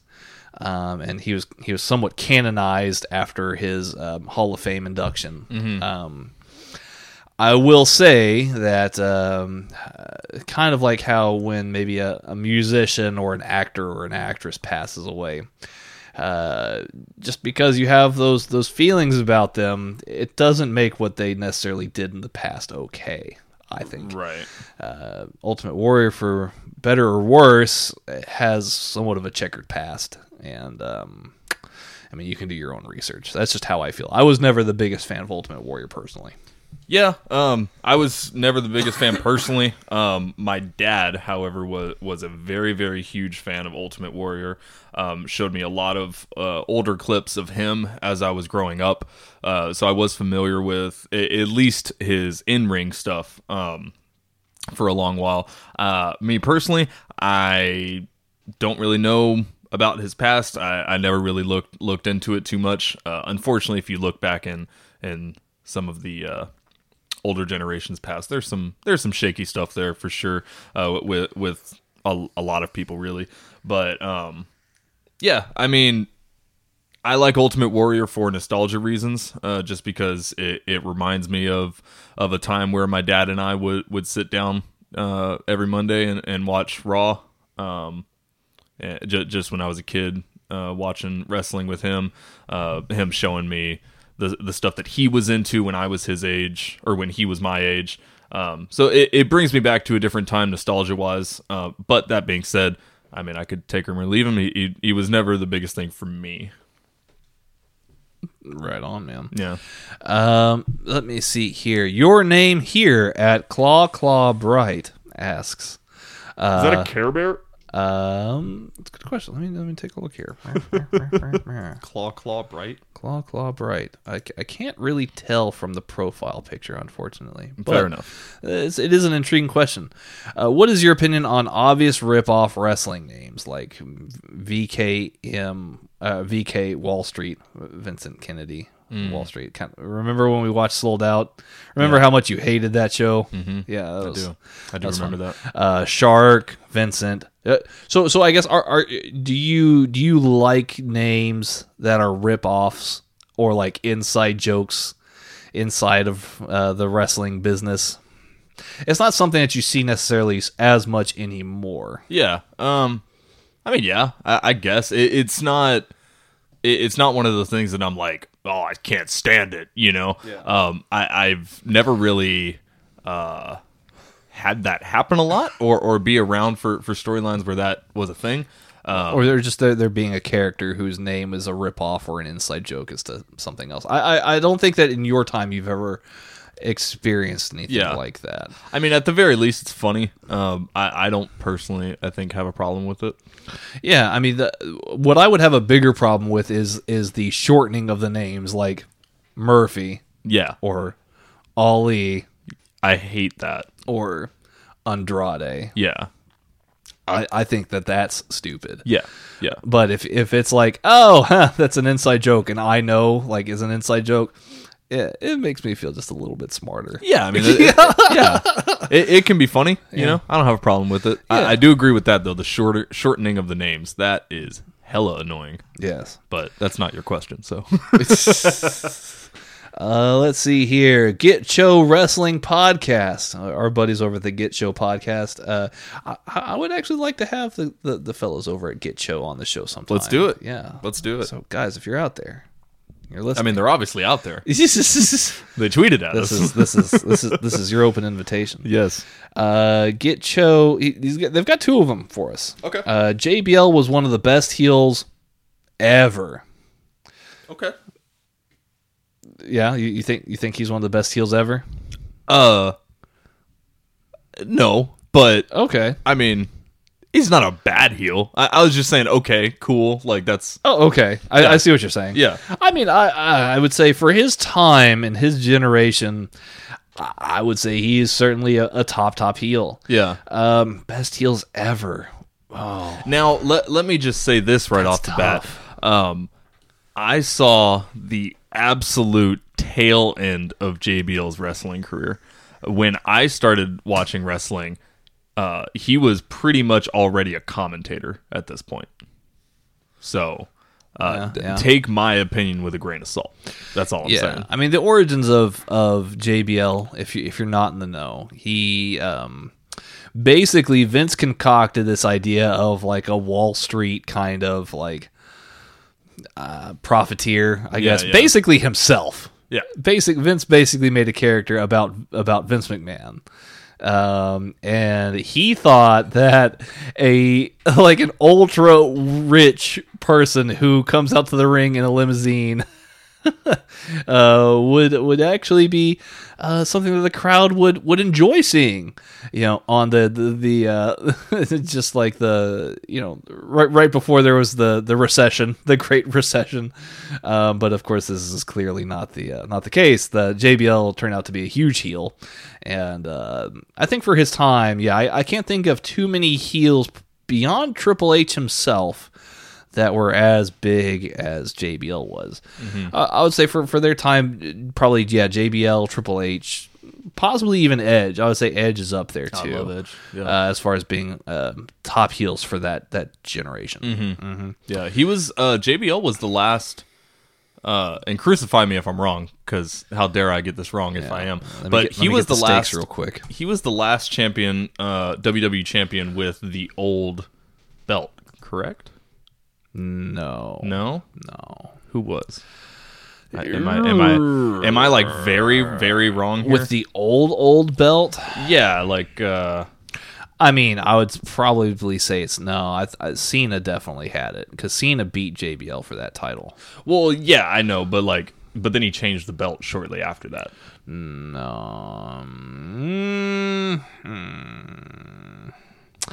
I don't know. I think I've seen that belt around. I could be wrong, but I don't think I am. I haven't done enough research on that specifically for this portion of the show, unfortunately, Steven. But Get Cho podcast does have a burning question for us. Oh yes, this one's quite fun.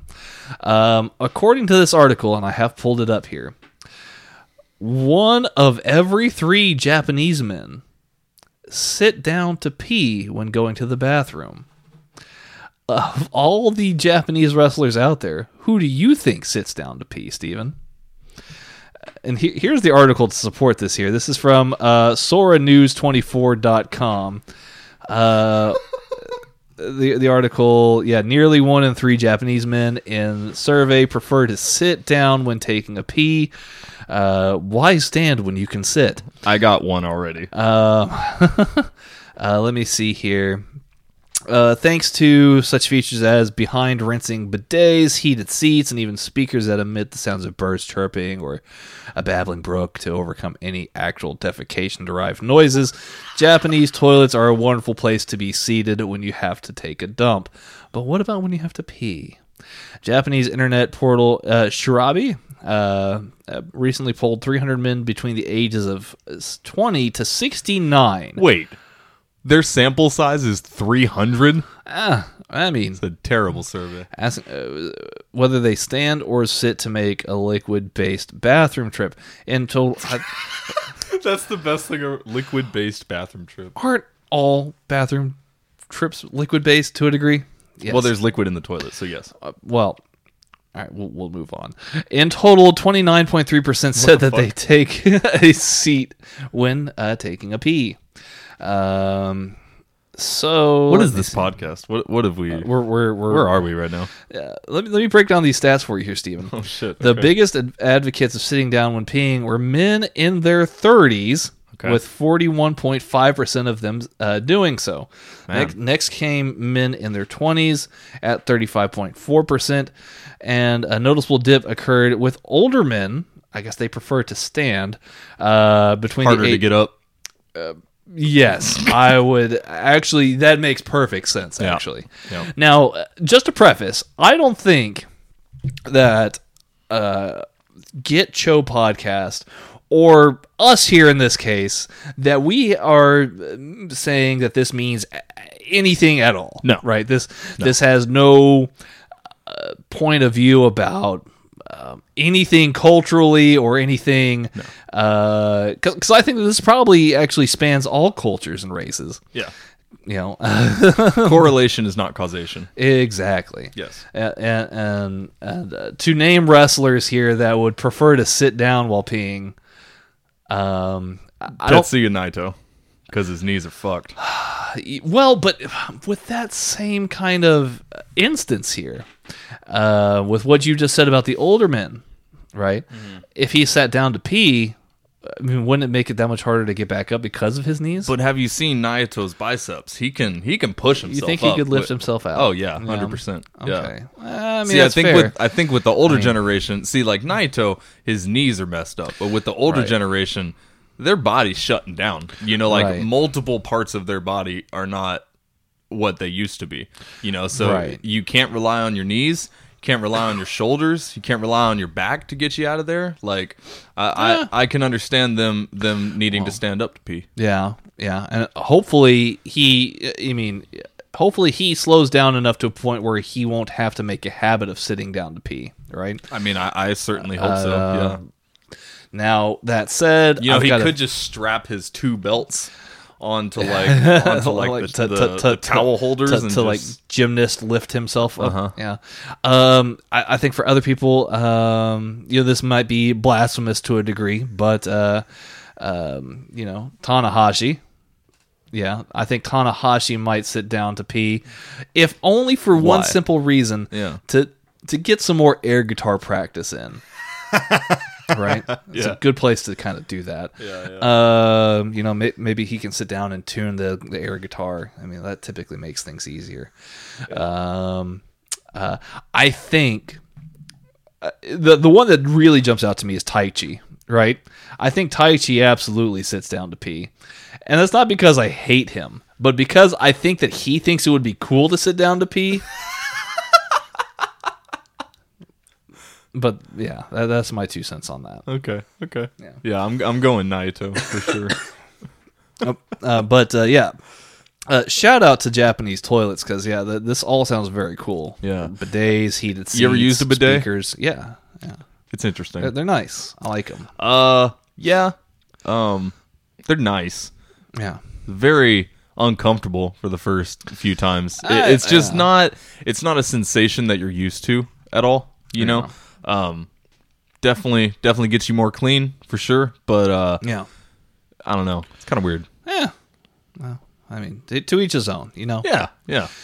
And then, what kind of mailbag would be complete without our good buddy Mike Charlip at MikeJC821 on Twitter? What is up, Mike? Yeah. What's going on, Mike? Mike is he's a blogger. He's got an excellent blog that he just posted up. Mm-hmm. So definitely recommend checking out his page and the links to the blog. Yes, for sure. Longtime friend of the show, Mike. Yes.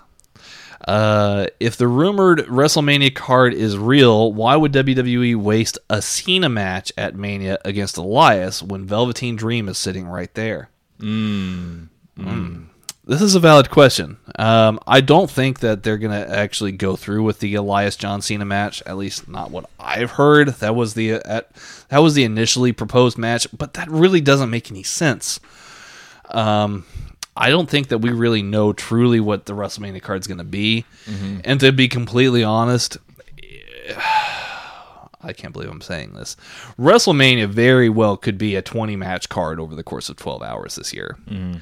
Because of the way that they have things set up here. I mean, look, it's like the proposed matches that are already being floated out there.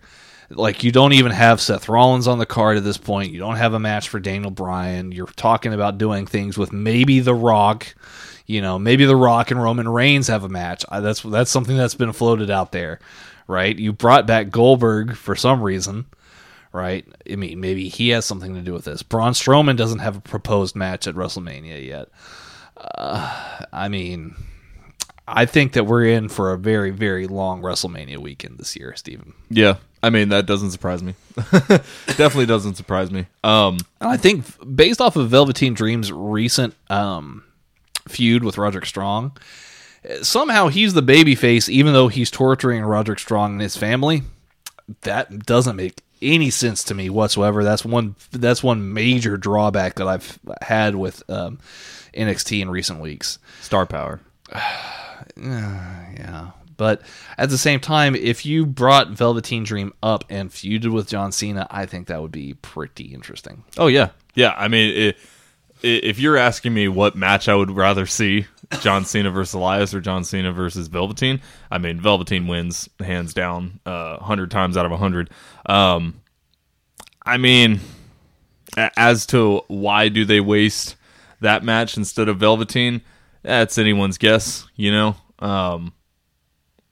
I don't really know. I hate Elias. I do not like him at all. I think he bogs down any part of the show that he's on. I do not like him at all. Wow. I mean, sorry, it's nothing against him as a person. I don't know him as a person. I just think his character and the things that he does is annoying and not, it doesn't add to the show in any way. Mm. So him going against John Cena, one of my favorites of all time, I'd just be like, okay, sweet, this is gonna suck. But I don't know. What do you want me to say? Like, I don't know. Mike also asks, is it safe to say Cesaro will only ever get anything when Vince is no longer with us? Yikes. It depends on what you're talking about as far as anything, right? Like, he had runs with the Tag Team Championship, let's not forget, with the Bar, right? And he's had other runs with, like, Tyson Kidd.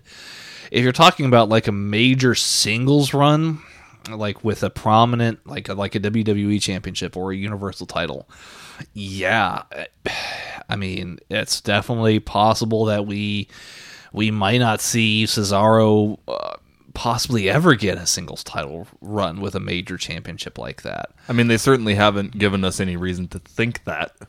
Right.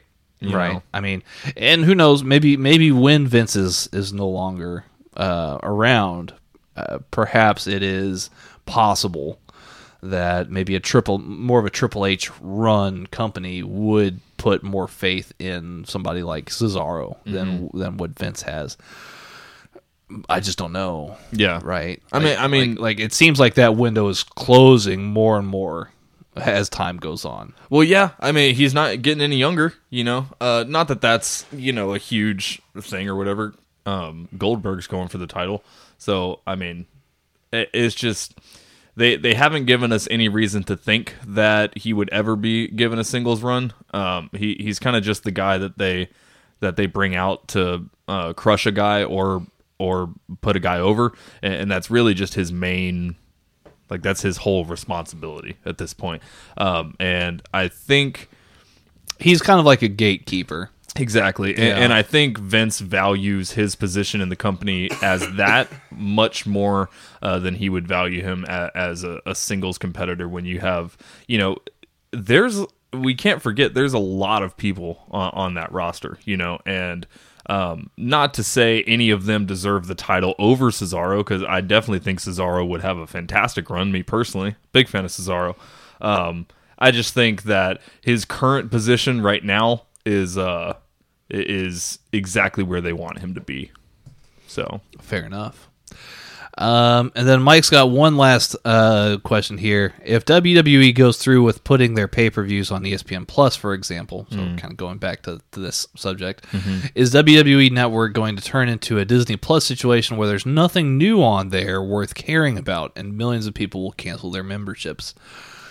It just depends on what you care about, really. You know, if they do end up going through with that with the pay-per-views, WWE Network's going to have a lot of things like Broken Skull Sessions, the 24 series that they do. Right. They'll have a lot of that kind of stuff. Yeah. So if you're a big fan and really like everything WWE does, all the backstage stuff, the documentaries, the podcasts, then WWE Network is going to be for you.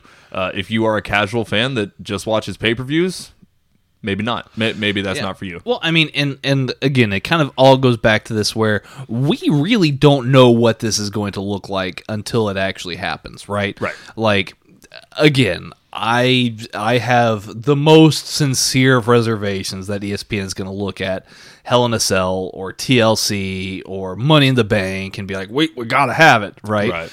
I don't see that being the case. I think they're going to see where ESPN or NBC, for that matter, with the new Peacock station, over-the-top streaming station, or any one of these other ones that they've been in negotiations with, where companies like that will see dollar signs is with shows like WrestleMania, Royal Rumble, SummerSlam. And if WWE can repair the image of Survivor Series a bit more, I think they're going to see the dollars and cents there, too.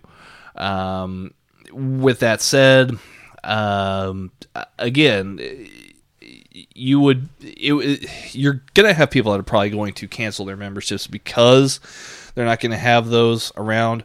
You know, the fans that will only be subscribing to WWE Network for shows like SummerSlam and WrestleMania and that kind of thing, those people are going to drop off for sure. But if you want to keep the WWE Network around because you do enjoy having the archived content from back in the day, or if you do enjoy, you know, those little, you know, mini shows like the, you know, Ride Along or whatever, like we talked about, or the documentary kind of stuff like they do with 24, or the new Ruthless Aggression documentary like they had. I need to check that out. It looks really good. It looks decent. I haven't got a chance to see it myself yet. But, you know, I mean, there's something to be said about that. I mean, again, also about NXT. Is NXT a hot enough property for ESPN or NBC to be like, gotta have it, right? I don't know. Personally, I don't think so. I think it would be great for WWE's business, and I think it would be great for NXT as a brand to feel that big, but I don't think that they are that large right now. Mm-hmm. I don't think that's the first thing or one of the first things on the agenda of an ESPN or an NBC to get the content to have a paid takeover show, right? So I don't see WWE Network really going anywhere at this point. Yeah, I mean, whether that means I definitely agree with you. Whether that means you know, what form the network is taking going forward, I think is kind of up in the air. But in terms of like, is the network going away if this deal happens? No, it's definitely going to be there. There's definitely going to be a market for those types of shows, but whether that means NXT is still there, whether that means the big four pay-per-views are still there, right. You know, that's kind of up in the air. But if it's staying or going, it's definitely going to be staying, right? And again, this kind of also goes back to why cut your nose to spite your face, right? Like, why would WWE, you know, cut off something that literally costs very, very little to run and operate with the WWE Network, where there will still be people who subscribe to it and pay into it. I mean, I think that it's going to take a while after any deal is done for WWE to determine, okay, yes, WWE Network is worth keeping around because we have X number of subscribers, which make it profitable. Right. That's what it is ultimately at the end of the day. Is this is a for-profit company. They are all about making money, right? First and foremost. It's not about our entertainment as much as they want you to believe it is. Yeah. It's about how much money can they make. Right. And if they have investors and stockholders that say, you know what, getting rid of WWE Network would be a bad idea because then you're going to lose a revenue stream, they're going to keep it around. Right. I think it's as simple as that. Or vice versa. If they have shareholders that are like, hey, it's not making enough money anymore, it's costing us too much money, then it'll go away. It just It all depends. Yep, exactly. No, I think that's absolutely spot on. Well, we've definitely covered the gamut on these mailbag questions. We will try not to keep you around for too much longer because we've spoken at length for quite a while about this. So let's start winding on the show here, Stephen. Let's go to, of course, our closing segment. If wishes were fishes. It's underwater. Of course, if this is your first time listening to Headlock Talk, or indeed if you've been with us since the very beginning, thank you for tuning back in. Yes, thank you. If Wishes Were Fishes is a fun game that we play here at the end of the show where we each take turns making wrestling-related wishes and the other grades them. Yes, in terms of fishes. Yes. It's quite a fun game. So, Stephen, I think you were trying to gather some wishes right before we went on air. Were you able to get your wish? Yeah, I got some. Oh, okay, cool. They're both AEW related. Okay. I think that's perfectly fine. I know we've had a very WWE heavy show today, but let us not forget there are many promotions nowadays. But for my first wish, just a real quick wish. WWE 2K20 was a hot dumpster fire of a game. It was garbage. And that 100% stems from 2K Interactive, I think is the actual name of the company. Just not really caring about that product anymore. And that's been very apparent for the last, I'd say, close to 5 years at this point. The last really good game was 2K14, in my opinion. And then they've all just been the same game, just less every year. We've gotten things slashed away from the game. We no longer have like an actual career mode anymore. It's all just like my universe stuff, which is bullshit. And then you have the hot dumpster fire that was 2K20, which is literally unplayable. It's just an unplayable game. But Steven, what about the rumored Vince McMahon mode coming next year? Hey, I'd be down. I mean, see, here's the problem. I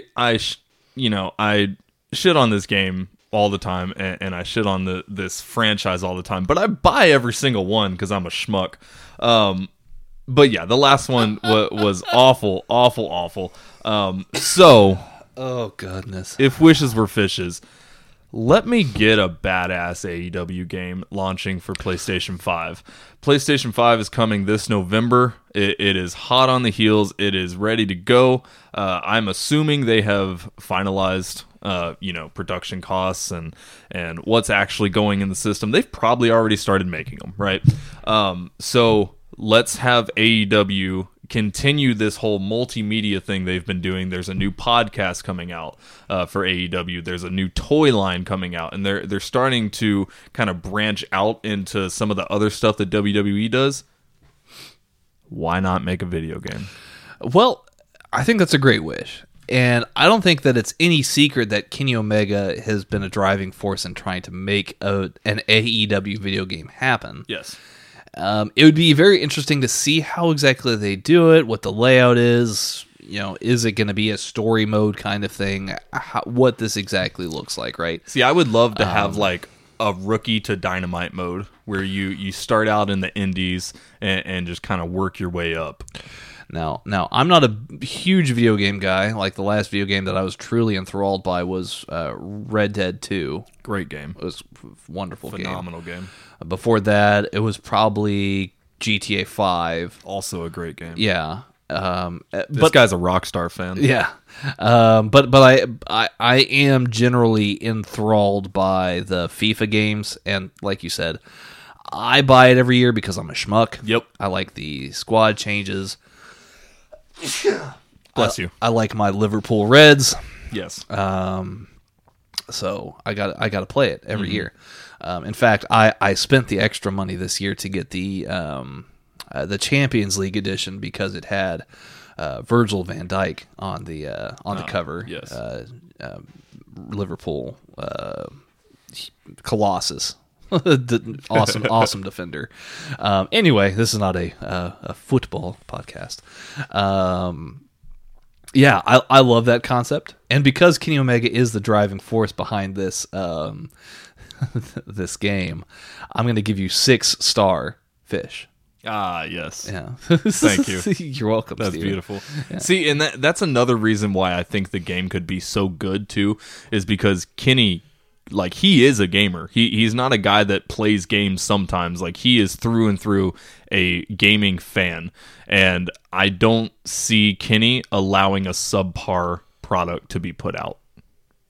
So that I have all the faith in the world that game would be very, very good. Right. So that's just my 2 cents. But thank you for the fish. You're welcome. For my first wish, if wishes were fishes, this kind of goes back to what we were talking about at the very close to the beginning of the show. You were a bit confused as to why I would want Goldberg to beat The Fiend at Super Showdown. Mm-hmm. Let me explain. Okay. If Goldberg goes to WrestleMania with the title and faces Roman Reigns and Roman wins, what I would wish for, if wishes were fishes, is that Roman Reigns comes out on the next night and he turns heel on Raw or SmackDown. He cuts a promo. Hey, I've beaten all of your favorites, all of your heroes.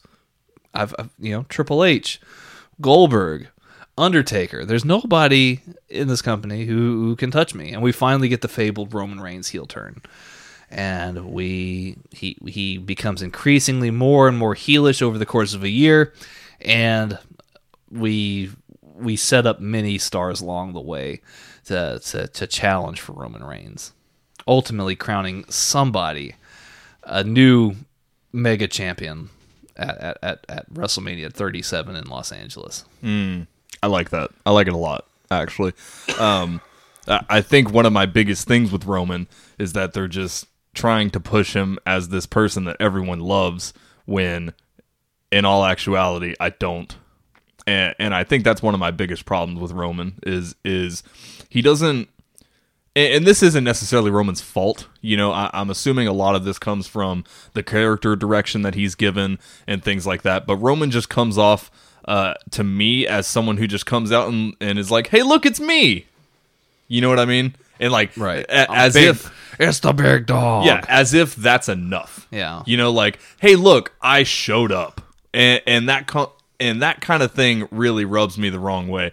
But if he comes out and is like, hey, I murdered everybody. Like, yeah. No one can stand up to me. And he continues on that route. I think that could go a long way with really 180-ing his character and bringing some of the fans like myself back into the fold with Roman. Right. I think a drastic heel turn would be a fantastic idea.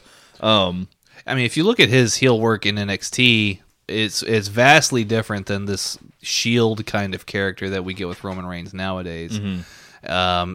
If that was improved upon and expanded upon, I don't see any problem with Roman Reigns being a heel. Yeah. Personally. No, I definitely agree. I'm going to give you 4 black eels for that. Hopefully he's a slimy, smarmy heel. I like it. I like that. Mm-hmm. I like that. Thank you for the fish, Steven. You're welcome. You're welcome. And now for mine... or my next wish, it's just kind of a little nitpicky, and I know some people are going to disagree with me on this, but it's just a small thing. I really want a new Dynamite venue, man. The whole 2 entrance thing, I know when we first talked about it, we were like, oh, this could be kind of cool. Maybe they'll have like a face entrance, heel entrance, let's see what they do with it. Spoiler alert, they did nothing with it. It really, honestly, makes no sense. I don't really get why they even did it at all. And then you have Cody completely breaking the mold and coming up through the floor instead of one of the 2 entrances. Yeah, with this weird kind of like pre-intro music. Yeah, I'm not a huge fan of that. Yeah, and then you have Moxley entering through the crowd. I think that's cool. No, so do I. I'm not saying that that's dumb. I'm just saying that the whole, there's... technically 3 entrances that you can come up through. You have the floor entrance that Cody does, and then you have the 2 entrances on either side of the stage or on either side of the ramp, and then you got Moxley coming through the thing. So it's just dumb. I wish they would do something with it, but it's becoming apparent that it looks like they're not going to. So if we can just make it a little bit more, I don't know, like just have one entrance, man. Just have one entrance. You can make your stages look a little bit better, I think, too, because right now they're just doing the same thing over and over again. And yeah, I mean, a new venue to just keep it fresh. We're in 2020 now. We're getting a new pay-per-view, Revolution. Let's change it up a little bit. Yeah, no, I could see that for sure.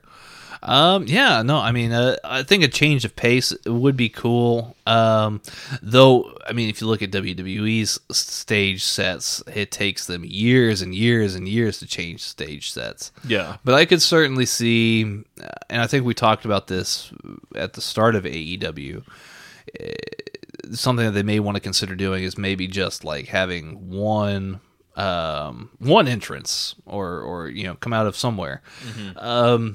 Yeah, I mean, I could certainly see the merits to that for sure. Yeah.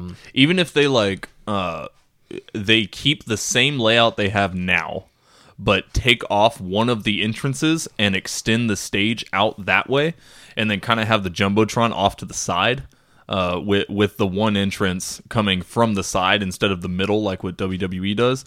I think that'd be cool. You know, it doesn't have to be a big change. It's just I was confused when we first saw the double entrance ramp, and intrigued to see what they did with it, but now I realize they're not doing anything with it, so it kind of doesn't make sense. And that's just my 2 cents, you know. I don't know. I know it's super nitpicky and like it doesn't mean anything, like it doesn't matter. It's just like It just kind of irks me, you know? Yes. For this, I think there's no other more appropriate fish than for trigger fish, because, you know, I think maybe the entrance has triggered some people, and perhaps your suggestion to change the entrance ramp will trigger even more people, Stephen. I don't know. Let's see. We'll see. Thank you. You're welcome. For my last wish, if wishes were fishes, I got to show some love to New Japan this week. Ah, yes. They changed the tag team titles. There was a tag team title change. Your new champions are Kota Ibushi and Tanahashi. Yeah, good stuff, man. Yeah. So this is. No, I mean, like that's a crazy amount of talent in one tag team there, you know? Yes, I would say so. Yeah. So yeah, I mean. It's a team that, I mean, would I have seen that happen previously? Probably not. But Hiroshi Tanahashi and Kota Ibushi, they seem like a pretty decent team, and it keeps them relevant. But yeah. I guess the overarching thing is, if wishes were fishes, I want there to be now. I mean, I'm done with seeing the Guerrillas of Destiny kind of just being the mainstays around the tag team titles. Let them, you know, put them in the backseat for now. But I want to see like some super tag matches, like some really big ones, like Zack Sabre Jr. and Minoru Suzuki challenging Hiroshi Tanahashi and Kota Ibushi, or even this. Think of Hiroshi Tanahashi and Kota Ibushi versus Will Ospreay and Kazuchika Okada for the tag team titles.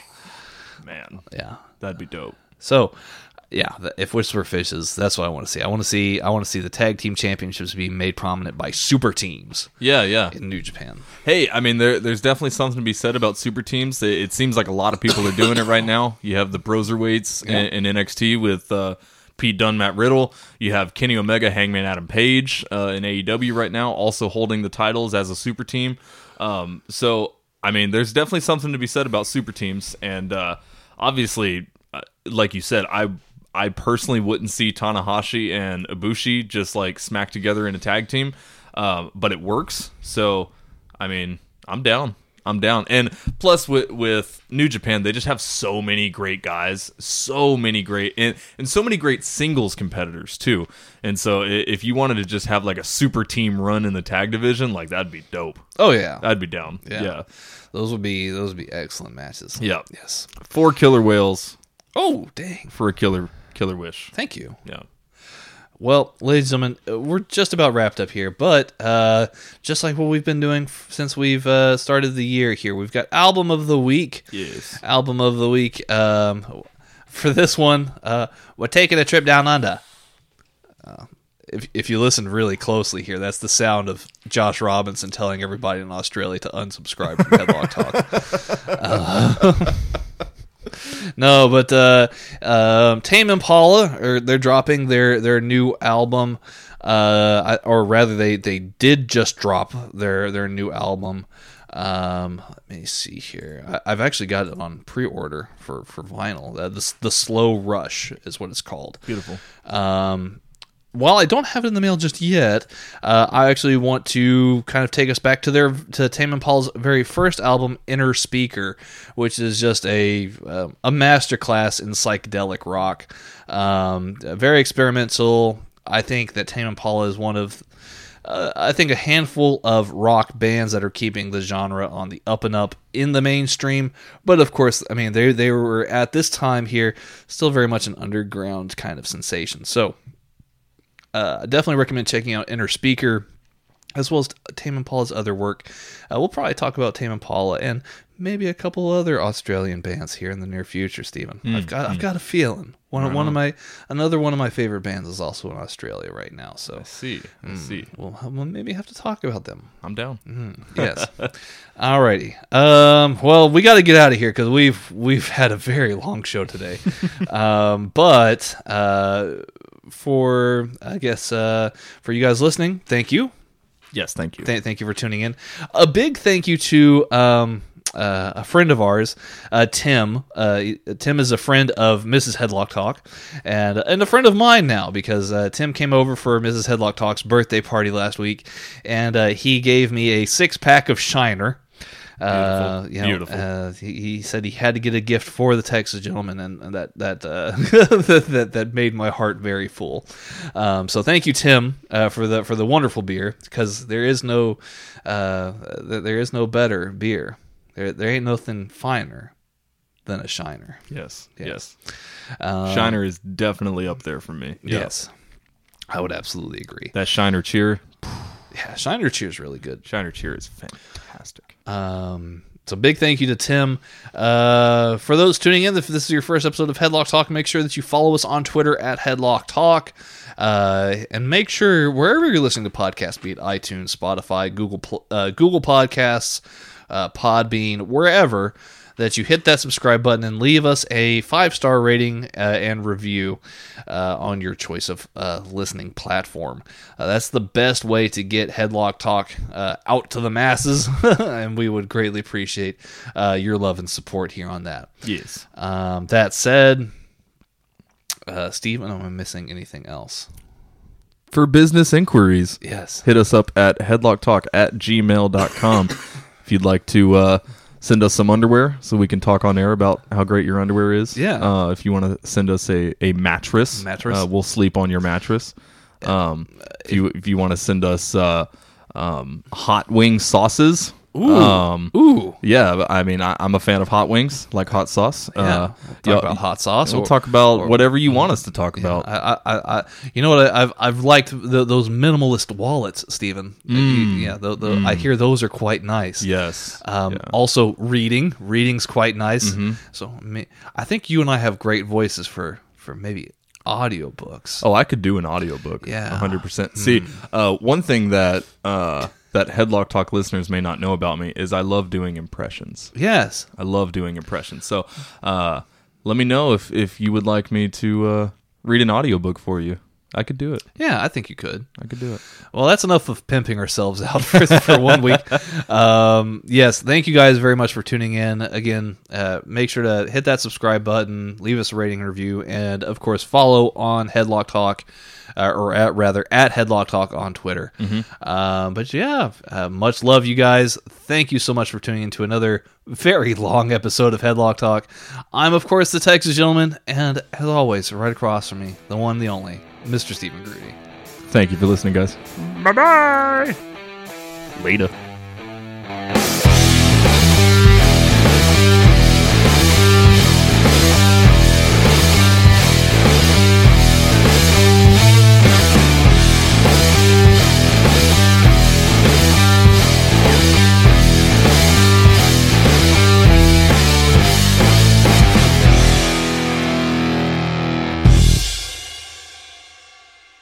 Zenni offers prescription glasses starting at $6.95, as well as affordable sunglasses, blue blockers, and more. The best part? Try any frame, anywhere, with our 3D virtual try-on. Visit Zenni.com today and change the way you buy glasses forever. Zenni offers prescription glasses starting at $6.95, as well as affordable sunglasses, blue blockers, and more. The best part? Try any frame, anywhere, with our 3D virtual try-on. Visit Zenni.com today and change the way you buy glasses forever.